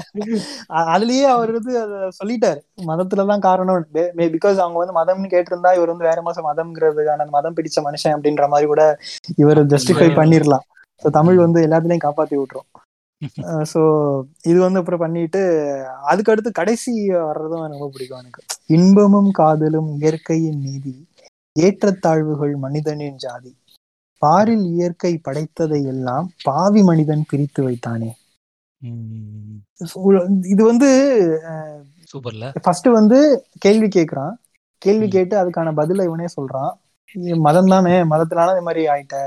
அப்படின்னு சொன்ன சொல்லிட்டு அதுக்கப்புறம் வந்து ஆஹ், ஒரு என்ன சொல்றது? ஐயோ இப்படிலாம் ஆயிடுச்சே அப்படின்னு ஒரு ப பரிதாபப்படுவாங்கல்ல. நல்லா இருந்துச்சு இப்படிலாம் ஆயிடுச்சு. அப்படிங்கிற மாதிரி வந்து இன்பமும் காதலும் இயற்கையின் நீதி. ஏற்றத்தாழ்வுகள் மனிதனின் ஜாதி. பாரில் இயற்கை படைத்ததை எல்லாம் பாவி மனிதன் கைத்து வைத்தானே. இயற்கை படைத்ததுங்கிறது வந்துட்டு எல்லாருக்குமே பொதுவான ஒண்ணு தானே தண்ணிங்கிறது எல்லாருக்கும் பொது. அதையும் அவன் பிரிச்சு வச்சிருக்கான். என்னோட தண்ணி உன்னோட தண்ணின்னு. ஒரு நிலம் அப்படிங்கிறது வந்து எல்லாருக்கும் பொதுவான ஒண்ணு இது. ஏன் வந்து அதையும் பிரிச்சு வச்சிருக்கான்? ஏன் நிலத்தை வந்து தனித்தனியா வச்சிருக்கான்? உன்னோட நிலம் என்னோட நிலம் ஏன் சொல்றான்? சோ இது வந்து நம்ம சாதாரணமா ஒரு வரி அப்படின்னு பார்த்தோம்னா இதுல நீங்க பார்த்தோன்னா அந்த கம்யூனிஸ்ட் சித்தாந்த சித்தாந்தமா இருக்கட்டும் ஐ மீன் பொது உடைமை சித்தாந்தம் எல்லாமே அதுக்குள்ள வந்து ஒரு வரிக்குள்ள பொது பொருந்தும் இருக்கு ஆக்சுவலி இது எல்லாமே வந்து ஜாலியா சைக்கிள்ல பாடிட்டு வர்ற ஒரு கேரக்டர் ஆமா, விசில் அடிச்சுட்டு இந்த பாட்டெல்லாம் கேட்கும்போது நம்ம அந்த விஷுவல் ஞாபகம் வரும். அந்த விசிலும் சிவாஜியோட அந்த. அந்த கேப் வச்சுட்டு சைக்கிள்ல வர்றதும் ஞாபகம் வரும் நமக்கு. நம்ம தெரிஞ்சோ தெரியாமல அந்த பாயிண்ட் நம்ம சொல்லிட்டோம். வானம் மாறவில்லை. சரி, அந்த நாள் முதல் இந்த நிலைமை கண்ணதாசன்ற மாதிரி. ஆமா. அத older the wine it taste அது மாதிரி. இந்த பாட்டு வந்த புதுசுல வந்து இவ்வளோ கொண்டாடிப்பாங்களான்னு தெரியல. ஏன்னா அது சிவாஜி சைக்கிள்ல போறாரு. அதெல்லாம் அப்படியே ஏன்னா அப்போ வந்து சினிமாவை பார்க்கறதே பெரிய விஷயம். மக்கள் ஆணு வாயை தொடர்ந்து பார்த்துட்டு இருப்பானுங்க. அதை அப்ரிஷியேட் நம்ம வந்து என்ன ரெண்டாயிரத்தி பதினொன்று இருபத்தொன்னுல அப்ரிஷியேட் பண்ணுறோம் நம்ம அந்த அது நம்ம அப்ரிஷியேட் பண்றது மட்டும் இல்லாம அது பேசின பல புது புது விஷயங்கள் வந்து நம்ம வந்து இது வந்திருக்கு. ஏன்னா இது- இப்ப யோசிச்சு பாத்தீங்கன்னா இது நைன்டீன் சிக்ஸ்டி ஒன் இந்த படம் வந்தது. எக்ஸாக்ட்லி பிப்டி இயர்ஸ் ஆயிடுச்சு. ம், பிப்டி இயர்ஸ் ஆயிட்டும் அந்த கொஸ்டின் அப்படியே தான் இருக்கு. எதனை கண்டான் மதம் தனை படைத்தான்ங்கிற கொஸ்டின் வந்து ஸ்டில் வேலிட். ஐம்பது வருஷமா ஒரு கொஸ்டின் இன்னும் வேலிடா தான் இருக்கு. அவங்க நம்ம அந்த அந்த- கேள்வியை கேட்டாலே நம்ம அந்த கேள்வியை மாத்தி சொல்லிடுறாங்க. பதில சொல்ல மாட்டாங்க சூப்பர் சூப்பர். அது ஓகே இப்போ வந்து விஷ்ணு இப்போ வந்து இலாவோட ஒரு ஃபேவரட்டான ஒரு சாங் ஒன்று இருக்குது அது என்ன எனக்கு தெரியும். அதை பற்றி இலா கடைசியாக என்னோட்டா அதை பேசிட்டோம் அதை பற்றி இப்போ. இலாவோட ஃபேவரட்டான சாங் வந்து வீடு வரை ஒரு அது வந்து ஒரு கருத்தை பேசணும் அதுக்கு முன்னாடி வந்துட்டு. நீங்கள் உங்களுக்கு பிடித்த கண்ணதாசன் பாடல் ஒன்று பாடிட்டு கண்ணதாசனை பற்றின ஒரு எண்ணோட் மட்டும் கொடுங்க. ஆஹ் கண்டிப்பா. எனக்கு ரொம்ப பிடிச்ச பாட்டு வந்து மயக்கமா கலக்கமாவும் இந்த ஆஹ் இந்த பாட்டு அதோ அந்த பறவை போல. அது ரெண்டுமே நான் பாடிட்டேன். அதை தவிர்த்தப்ப. நீ உங்களுக்கு சரி ரைட் விடுங்க. நினை நினைப்பதெல்லாம் நடந்து விட்டால்னு ஒரு பாட்டு இருக்கு. அது வந்து என்ன சொல்றது? எனக்கு வந்து மயக்கமா கலக்கமா கேட்கும் போதெல்லாம் வந்து இந்த பாட்டு அந்த பாட்டும் வந்து இதை இதை கேட்டுட்டு உடனே அந்த பாட்டு கேட்பேன். ஒரு மாதிரி மெட்லி மாதிரி ஒரு கனெக்ட் இருக்கும். ரெண்டுலயுமே கிட்டத்தட்ட ஒரே ஒரே கான்டெக்ட் மாதிரி இருக்கும். பாருங்க. ஆயிரம் வாசல் இதயம் அதில் ஆயிரம் எண்ணங்கள் உதயம். யாரோ வருவதும் போவதும் தெரியாது. ஒருவர் மட்டும் கூடியிருந்தால் துன்பம் ஏதுமில்லை. ஒன்றிருக்க ஒன்று வந்தால் என்றும் அமைதி இல்லை. நினைப்பதெல்லாம் நடந்து விட்டால் தெய்வம் ஏதுமில்லை. நடந்ததையே நினைத்திருந்தால் அமைதி என்றுமில்லை. முடிந்த கதை தொடர்வதில்லை. இறைவன் ஏட்டினிலே. தொடர்ந்த கதை முடிவதில்லை மனிதன் வீட்டினிலே. நினைப்பதெல்லாம் நடந்து விட்டால் தெய்வம் ஏதுமில்லை. நடந்ததையே நினைத்திருந்தால் அமைதி என்றுமில்லை அடடடடடடா, அப்பா. தேவாமிர்தமா இருந்துச்சு அப்படியே முத்துராமன் வந்து கண்ணு முன்னாடி நின்னாரு அப்படியே. விஷ்ணு சூப்பர் விஷ்ணு. சந்தோஷம். Thank you thank you Vijay. Thank you so much Vishnu. இருங்க அப்படியே விழா கிட்ட எண்ணோட்ட கேட்டுரும் இல்ல உங்களோட சாங். வீடு வரை உறவு. என்னதான் இவ்வளவு போய் காதல் கவிஞரா இருக்கீங்க. போய் இல்ல இல்ல. அந்த அந்த பாட்டு வந்து கண்ணதாசனோட ஒரு ஒரு ஞான நிலை அது ஆக்சுவலி. ஒரு கண்ணதாசன் வந்து ஒரு சித்த புருஷரா ஒரு ஞானியா உருமாறின ஒரு பாடல் அது. ஆக்சுவலி அந்த பாட்டோட மூலம் வந்து பட்டினத்தார் பாடல்கள்ல இருந்து வரும்.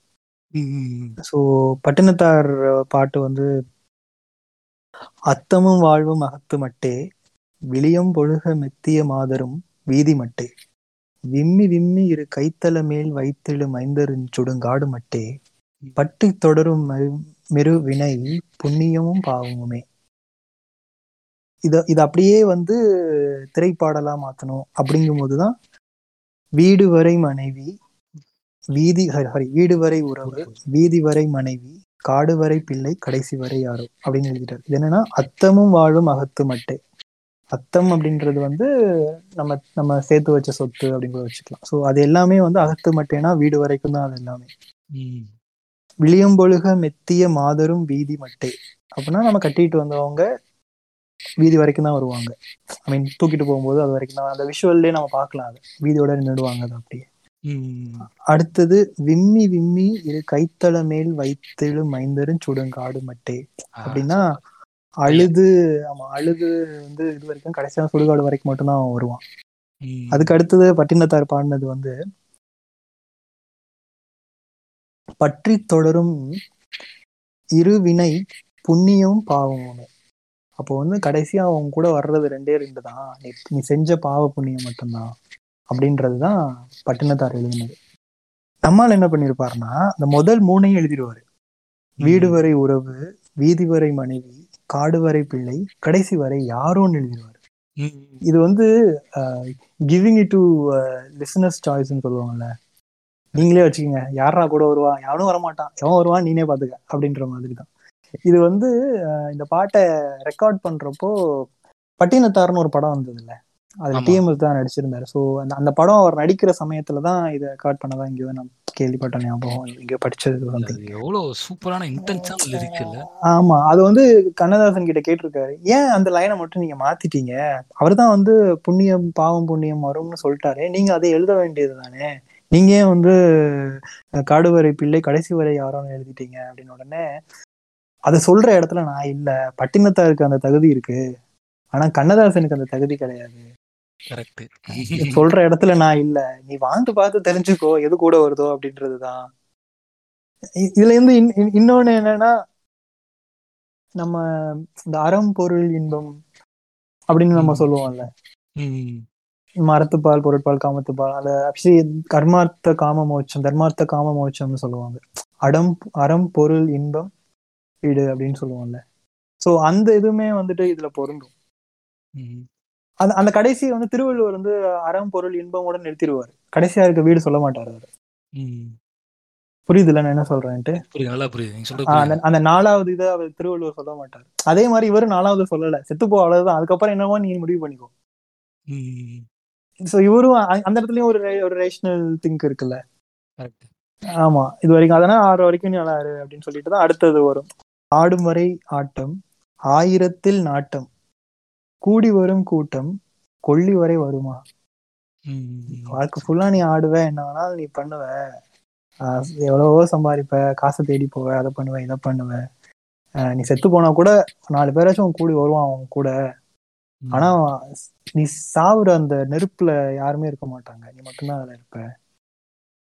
அப்படின்னு சொல்லிட்டு வச்சுட்டு அதுக்கு அடுத்தது தொட்டிலுக்கு அன்னை கட்டிலுக்கு கண்ணி பட்டினிக்கு தீனி கெட்ட பின்பு ஞானின்றவர். இந்த இதுதான் கண்ணதாசன்.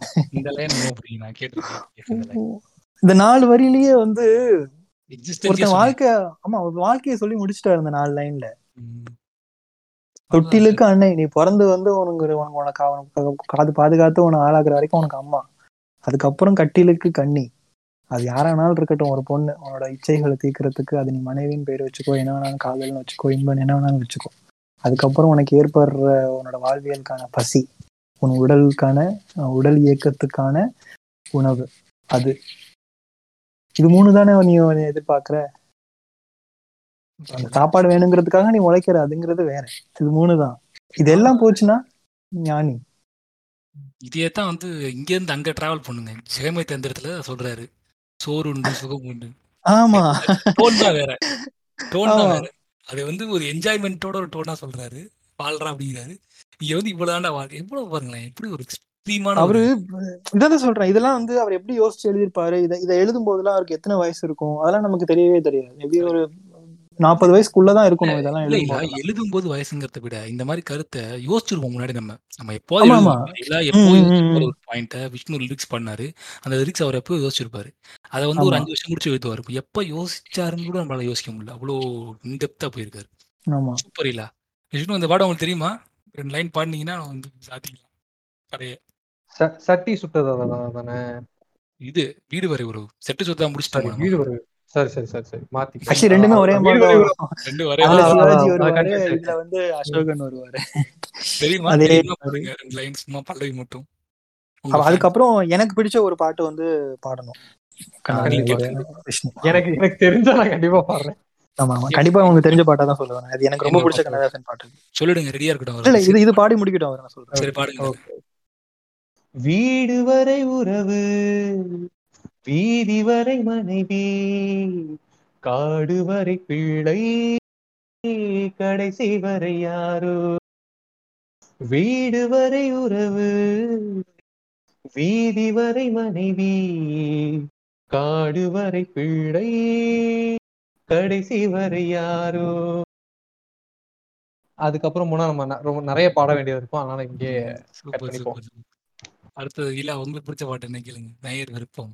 அது விஷ்ணுக்கே தெரியும். ஆஹ் எனக்கு ரொம்ப ரொம்ப ரொம்ப பிடிச்ச ஒரு பாட்டுனா அது மலர்ந்தும் ஆஹ் விஷ்ணு அது வந்து பாடியே ஆகணும் அதெல்லாம். அதை பாடாம கண்ணதாசனோட பிறந்த தின கொண்டாட்டமே எனக்கு நிறைவடையாது. அதை பாடுங்க. விஷ்ணு பாடும்போது ரொம்ப சூப்பரா இருக்கும். யானை படை கொண்டு சேனை பலவென்று ஆழப் பிறந்தாயடா. புவியாழப் பிறந்தாயடா. அத்தை மகளை மனம் கொண்டு இளமை வழி கண்டு வாழ பிறந்தாயடா. வாழ பிறந்தாயடா. தங்க கடியாரம் வைர மணியாரம் தந்து மனம் பேசுவார். பொருள் தந்து மனம் பேசுவார். ஐயோ எங்கேயோ போயிட்டானே.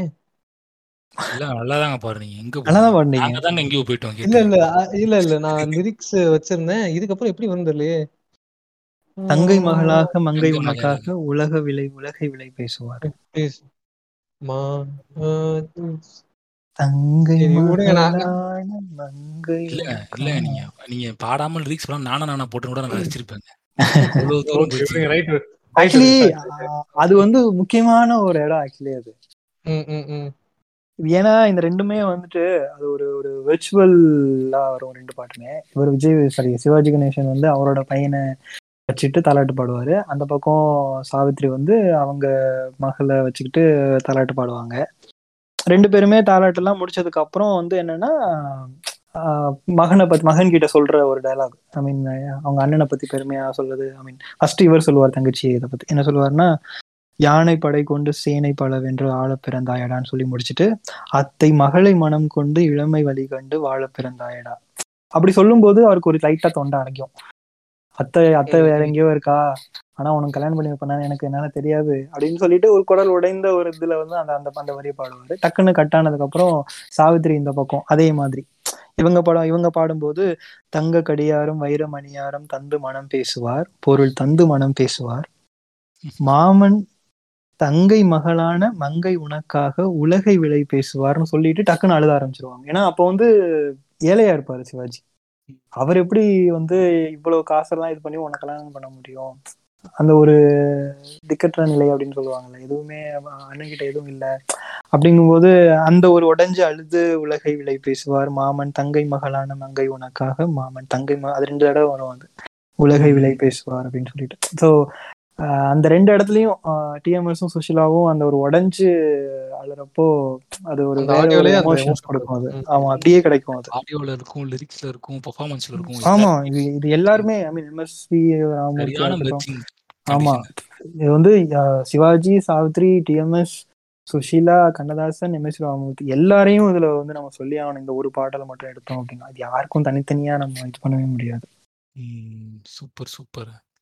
ரொம்ப சிறப்பான செஷன் இதுல ஏன் என்னோட் என்னன்னா வந்துட்டு நீ எல்லாம் சொந்தப்போ என்னோட் புதுசா ஒன்றும் சொல்றதுக்கு இல்லை. அதை சைனீஸ்ல ஒரு ஜென் உண்டு. அதை ப்ரூஸ்லி அடிக்கடி சொல்லுவார். Be like a water for if you a water in a cup it take the shape of the cup if you a water in a pot it'll shake a tape of shape of a பாட்டுங்கிற மாதிரி. கண்ணதாசன் வந்துட்டு ஒரு ஒரு தண்ணி மாதிரி தான். நீங்க எந்த emotion அப்போ அவர் எடுத்து நீங்க உங்களுக்கு போர் பண்ணிட்டீங்கன்னா அந்த எமோஷனாக மாறிடுறாரு அவர். இந்த ஃபுல் செஷன்லயும் நான் வந்து உணர்ந்த விஷயம்.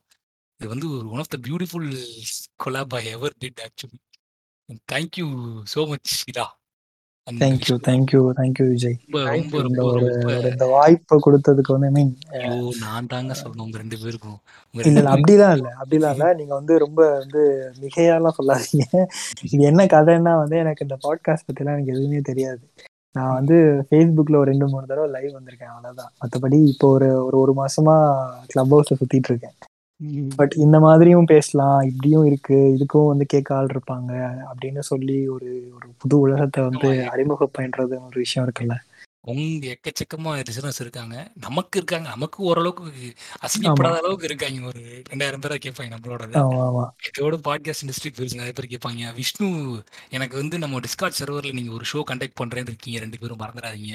ஃபியூச்சர்ல கண்டிப்பா கண்டிப்பா. அதை செஞ்சிருங்க. ஒரு ஸ்டேஜ் ரெடி பண்ணி வர நம்ம director Arputham but anyway it was such a beautiful episode எனக்கு அப்படியே ரொம்ப நாஸ்டாலஜிக்காக இருந்தது. அப்படியே ஒரு ஃப்ளோலே இருந்தது ஃபுல்லாக ரொம்ப வந்துட்டு சில பல இடர்கள் நடுவில் நடுவில் வந்தாலும் பட் ஓவராலாக வந்து one of the beautiful ex episode I ever recorded to be honest with you சோல்ஃபுல்லாக இருந்ததுன்னு சொல்லலாம்ல. அப்படிதான் இருந்தது. ஆமா ஆமா. ம். அந்த டாபிக் அதுதான் சொல்ல வந்தேன் ஆக்சுவலி கண்ணதாசனோட ஒரு விஷயம் இருக்குல்ல? ஆக்சுவலா அந்த டாபிக் கிரெடிட் வந்து நான் இலாக்கு தான் சொன்னேன் நான் வந்து இந்த பாட்காஸ்ட் பிளான் பண்ணும்போது இலாக்கிட்ட வந்து நம்ம வந்துட்டு தமிழ் சினிமாவில் இருக்கிற ஃபிலாசபிக்கல் சாங்ஸ் இது வந்து எல்லாமே பாடலாம் தான் சொன்னோம் இல்லை தான் சொன்னார் ஓகே கண்ணதாசன் பர்த்டே வருது நம்ம கன்ஸ்டைண்ட் அவரதை பொட்டி மட்டும் ஒரு எபிசோட் பண்ணுவோம். அப்படின்னு அவர் தான் வந்து இந்த ஐடியா பிச் பண்ணுது. Yeah. சூப்பர் சூப்பர் அது ஒரு அவருக்கான ஒரு ஒரு என்ன சொல்றது? ஒரு ட்ரிபியூட் மாதிரி இருக்கும். நாளைக்கு தான் நாளைக்கு லான்ச் அதை நம்ம இருபத்தி மூணு ரெக்கார்ட் பண்ணுறோம் அப்போ நைட் எட்டு. மணி. நாளைக்கு வந்து நம்ம காலையில் ரெக்கார்ட் ரிலீஸ் ஆகிடும் பிரச்சனை இல்லை. எனிவே தேங்க்யூ ஸோ மச் முடிக்கிறதுக்கு முன்னாடி. ஒரே ஒரு இது மட்டும் வாசிக்கணும் கண்ணதாசனோட ஒரு இது. ப்ளீஸ் நானும் அந்த மலர்ந்து மலராத ஒரு தடவை உருப்படியா பாடிடுறேன். பாடிங்க நான் அதுக்கு முன்னாடி இதை நான் சொல்லிடுறேன். ஏன்னா அது கண்ணதாசன். வந்து தனக்குத்தானே எழுதி கொண்ட ஒரு என்ன சொல்றது? சுயசரிதை மாதிரி கூட வச்சுக்கலாம். அதான் இதுதான் கண்ணதாசன் அப்படின்னு சொல்லி எழுதி வச்சுட்டு போன ஒரு விஷயமா இருக்கலாம். அது ஒரு திரைப்பாடல் தான். உங்களுக்கே தெரிஞ்சிருக்கும். சொல்லுங்க சொல்லுங்க கேட்குறோம் தன்னோட சுய வாக்குமூலம் அப்படின்னு கூட எடுத்துக்கலாம். ஒரு கோப்பையிலே என் குடியிருப்பு. ஒரு கோலமையில் என் துணை இருப்பு. இதை வந்து என்ன சொல்லுவாங்கன்னா அதை வந்து மதுவையும் கோப்பைன்றது மது கோப்பை கோலமயில்ங்கிறது வந்து ஒரு பெண். ஸோ மதுவும் மாதுவுமா இருக்கார் கண்ணதாசன் அப்படிங்கிற ஒரு பொருள் படம் இது. ஆனா இதை என்னன்னா ஒரு கோப்பையிலே என் குடியிருப்புன்னா கோப்பைன்றது அவர் பேனாவை சொல்றாரு. இங்கு அந்த மாதிரி. ஒரு கோலமையில் என் துணை அதுவுமே பேனா தான் ஓஹோ. இங்க் பாட்டில்னு வச்சுக்கோங்களேன். கோப்பையை வந்து ஒரு இங்க் பாட்டில்னு வச்சுட்டு கோலமையில வந்து பேனான்னு வச்சுக்கோங்க. கரெக்டா அது வரும். இசை பாடலிலே என் உயிர் துடிப்பு நான் பார்ப்பதெல்லாம் அழகின் சிரிப்பு.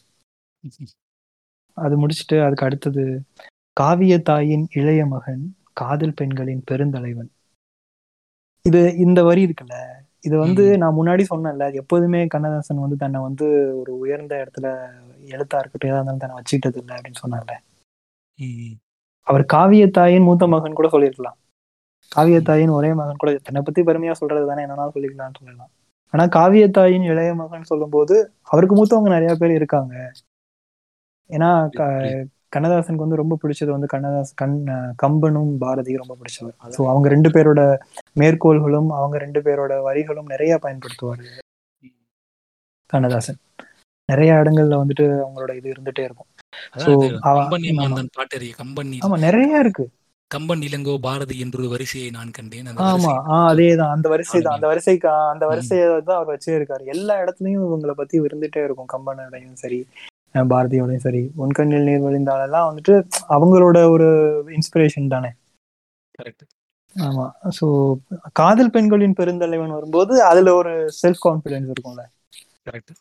அது அது அந்த இடத்துல நான் தான் அது அப்படின்ற மாதிரி. பாமர ஜாதியில் தனி மனிதன் நான் படைப்பதனால என் பேர் இறைவன்.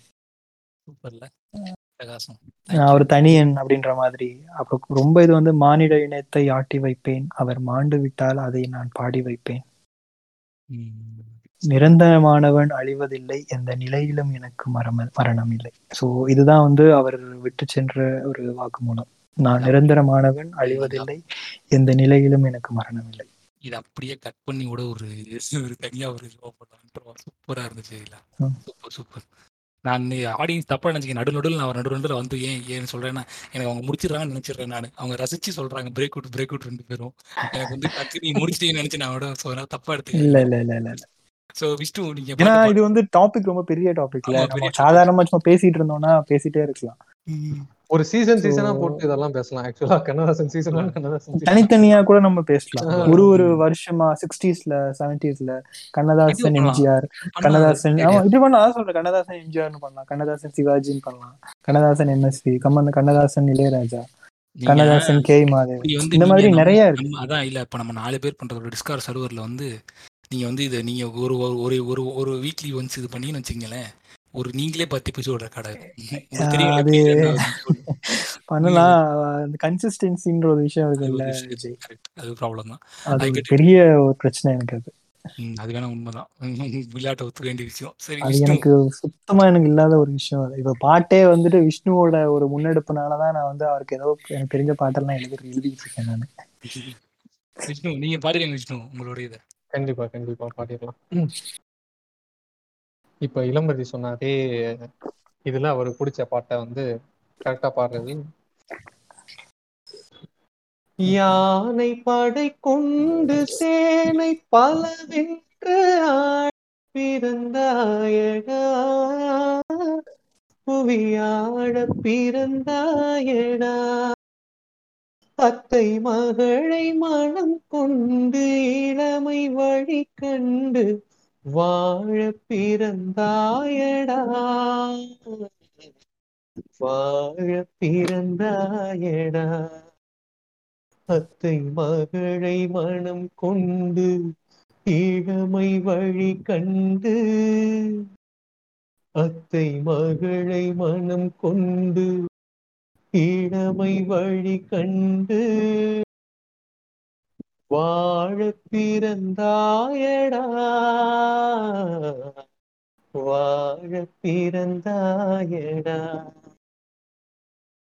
மலர்ந்து மலராத பாதி மலர் போல வளரும் விழி வண்ணமே.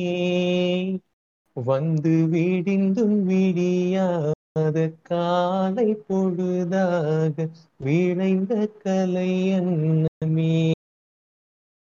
நதியில் விளையாடி கொடியில் தலை சேவி நடந்த இளம் தென்றலே. வளர் மலை தோன்றி மதுரை நகர் கண்டு போலிந்த தமிழ் மன்றமே மலர்ந்து மலராத பாதி மலர் போல வளரும் விழிவண்ணமே வந்து விடிந்தும் விடியாத காலை பொழுதாக வீழைந்த கலையன்னமே வீழைந்த கலையன்னமே வீழைந்த கலையன்னமே நன்றி. நன்றி நன்றி நன்றி விஷ்ணு. இப்பதான் வந்து ஒரு ஒரு கம்ப்ளீட்னஸ் complete ஒரு feel கிடைச்சது. ஒரு முழுமை இப்பதான் ஒரு பூரணம். அது அது இல்லாம விடுறதுக்கு எனக்கும் மனசு இல்ல ஏன்னா இவ்வளவு பெரிய மனுஷனுக்கு Perfect, இவரும் வேற. கேட்கும்போது நம்ம கண்டிப்பா ஒரு. ரொம்ப தேங்க்யூ சோ இந்த இந்த பாட்டுல என்னன்னா இது வந்து நாம வந்து டிஎம்எஸ் பாடிதான் கேட்கணும்லாம் கிடையாது. யார் வேணா. பாருங்க ஆஹ் இது வந்து பாட தெரிஞ்சவங்க பாடினாலும் அந்த ஃபீல் நமக்கு இருந்துட்டே இருக்கும். இல்ல இப்ப விஷ்ணு பாடும்போது he was able to bring that emotion right? ஆமா ஆமா ஆமா. அது முக்கியம். எவ்வளவு அழகா கொண்டு வந்தாரு பாருங்க. அது நம்மள நான்லாம் பண்ணா நல்லா இருக்காது இல்ல சும்மா இருங்க நீங்க காமெடி பண்ணாங்க எல்லாரும் நீங்க பண்ணாங்க ஒரு தடவை பாடுங்க ஐ மீன் வேணா. ஆஃப் ஸ்கிரீன் செஷன்ல நீங்க பாடி அது காட்டுங்க. ஆஃப் கேக்குறேன் காதல் அர்த்தம் வந்து கண்ணதாசன் ஏன்டா கேவலப்படுத்துறாங்க okay Okay. Anyway anyway much Vishnu and so much Ila it's very nice Thank you, thank you. ரொம்ப ரொம்ப நன்றி. Thank you. இன்னைக்கு Thank வந்து you. Thank you, Vishnu. வேலை பார்த்துட்டாரு thank you Thank you. Arputham. Thank you thanks lot இருக்கியாடா? Arputham இருக்காரா? வெளில இருக்கேன். நாய்ஸா இருக்கும். அதனால ஆன் பண்ணாம அப்படியே அமைதியா இருக்கேன். பேருக்கு ஏத்த மாதிரியே அற்புதமா பண்றீங்க. ரொம்ப ரொம்ப நன்றி. எங்க எபிசோட் டைரக்டர் தான் அவர். அதனால அவர். வந்துட்டு அவர்லாம் எதுவும் கிடையாது. So thank you so much Arputham for joining and Ila Vishnu. So thank you thank you thank you so much அடுத்தது வந்து வீடியோஸ் நம்ம அடுத்த ஒரு கொலாப் இருக்கு. அது உங்க- நீங்க லாங் அவைட்டட் கொலாபாகவும் இருக்கலாம். பயங்கரமான கொலாபாகவும் இருக்கும். அது நான் லெட் யூ நோ கன்சிகட்டிவாக தான் போட்டுட்ருக்கோம். ஸோ இது வந்து கரெக்டாக கண்ணதாசன் பிறந்த நாளைக்கு ரிலீஸ் பண்ணிடுவேன் நாளைக்கு. ஆப்வியஸ்லி கேட்க கேட்கும்போது உங்களுக்கு தெரிஞ்சிடும். So thank you so much for joining me and I see you all tata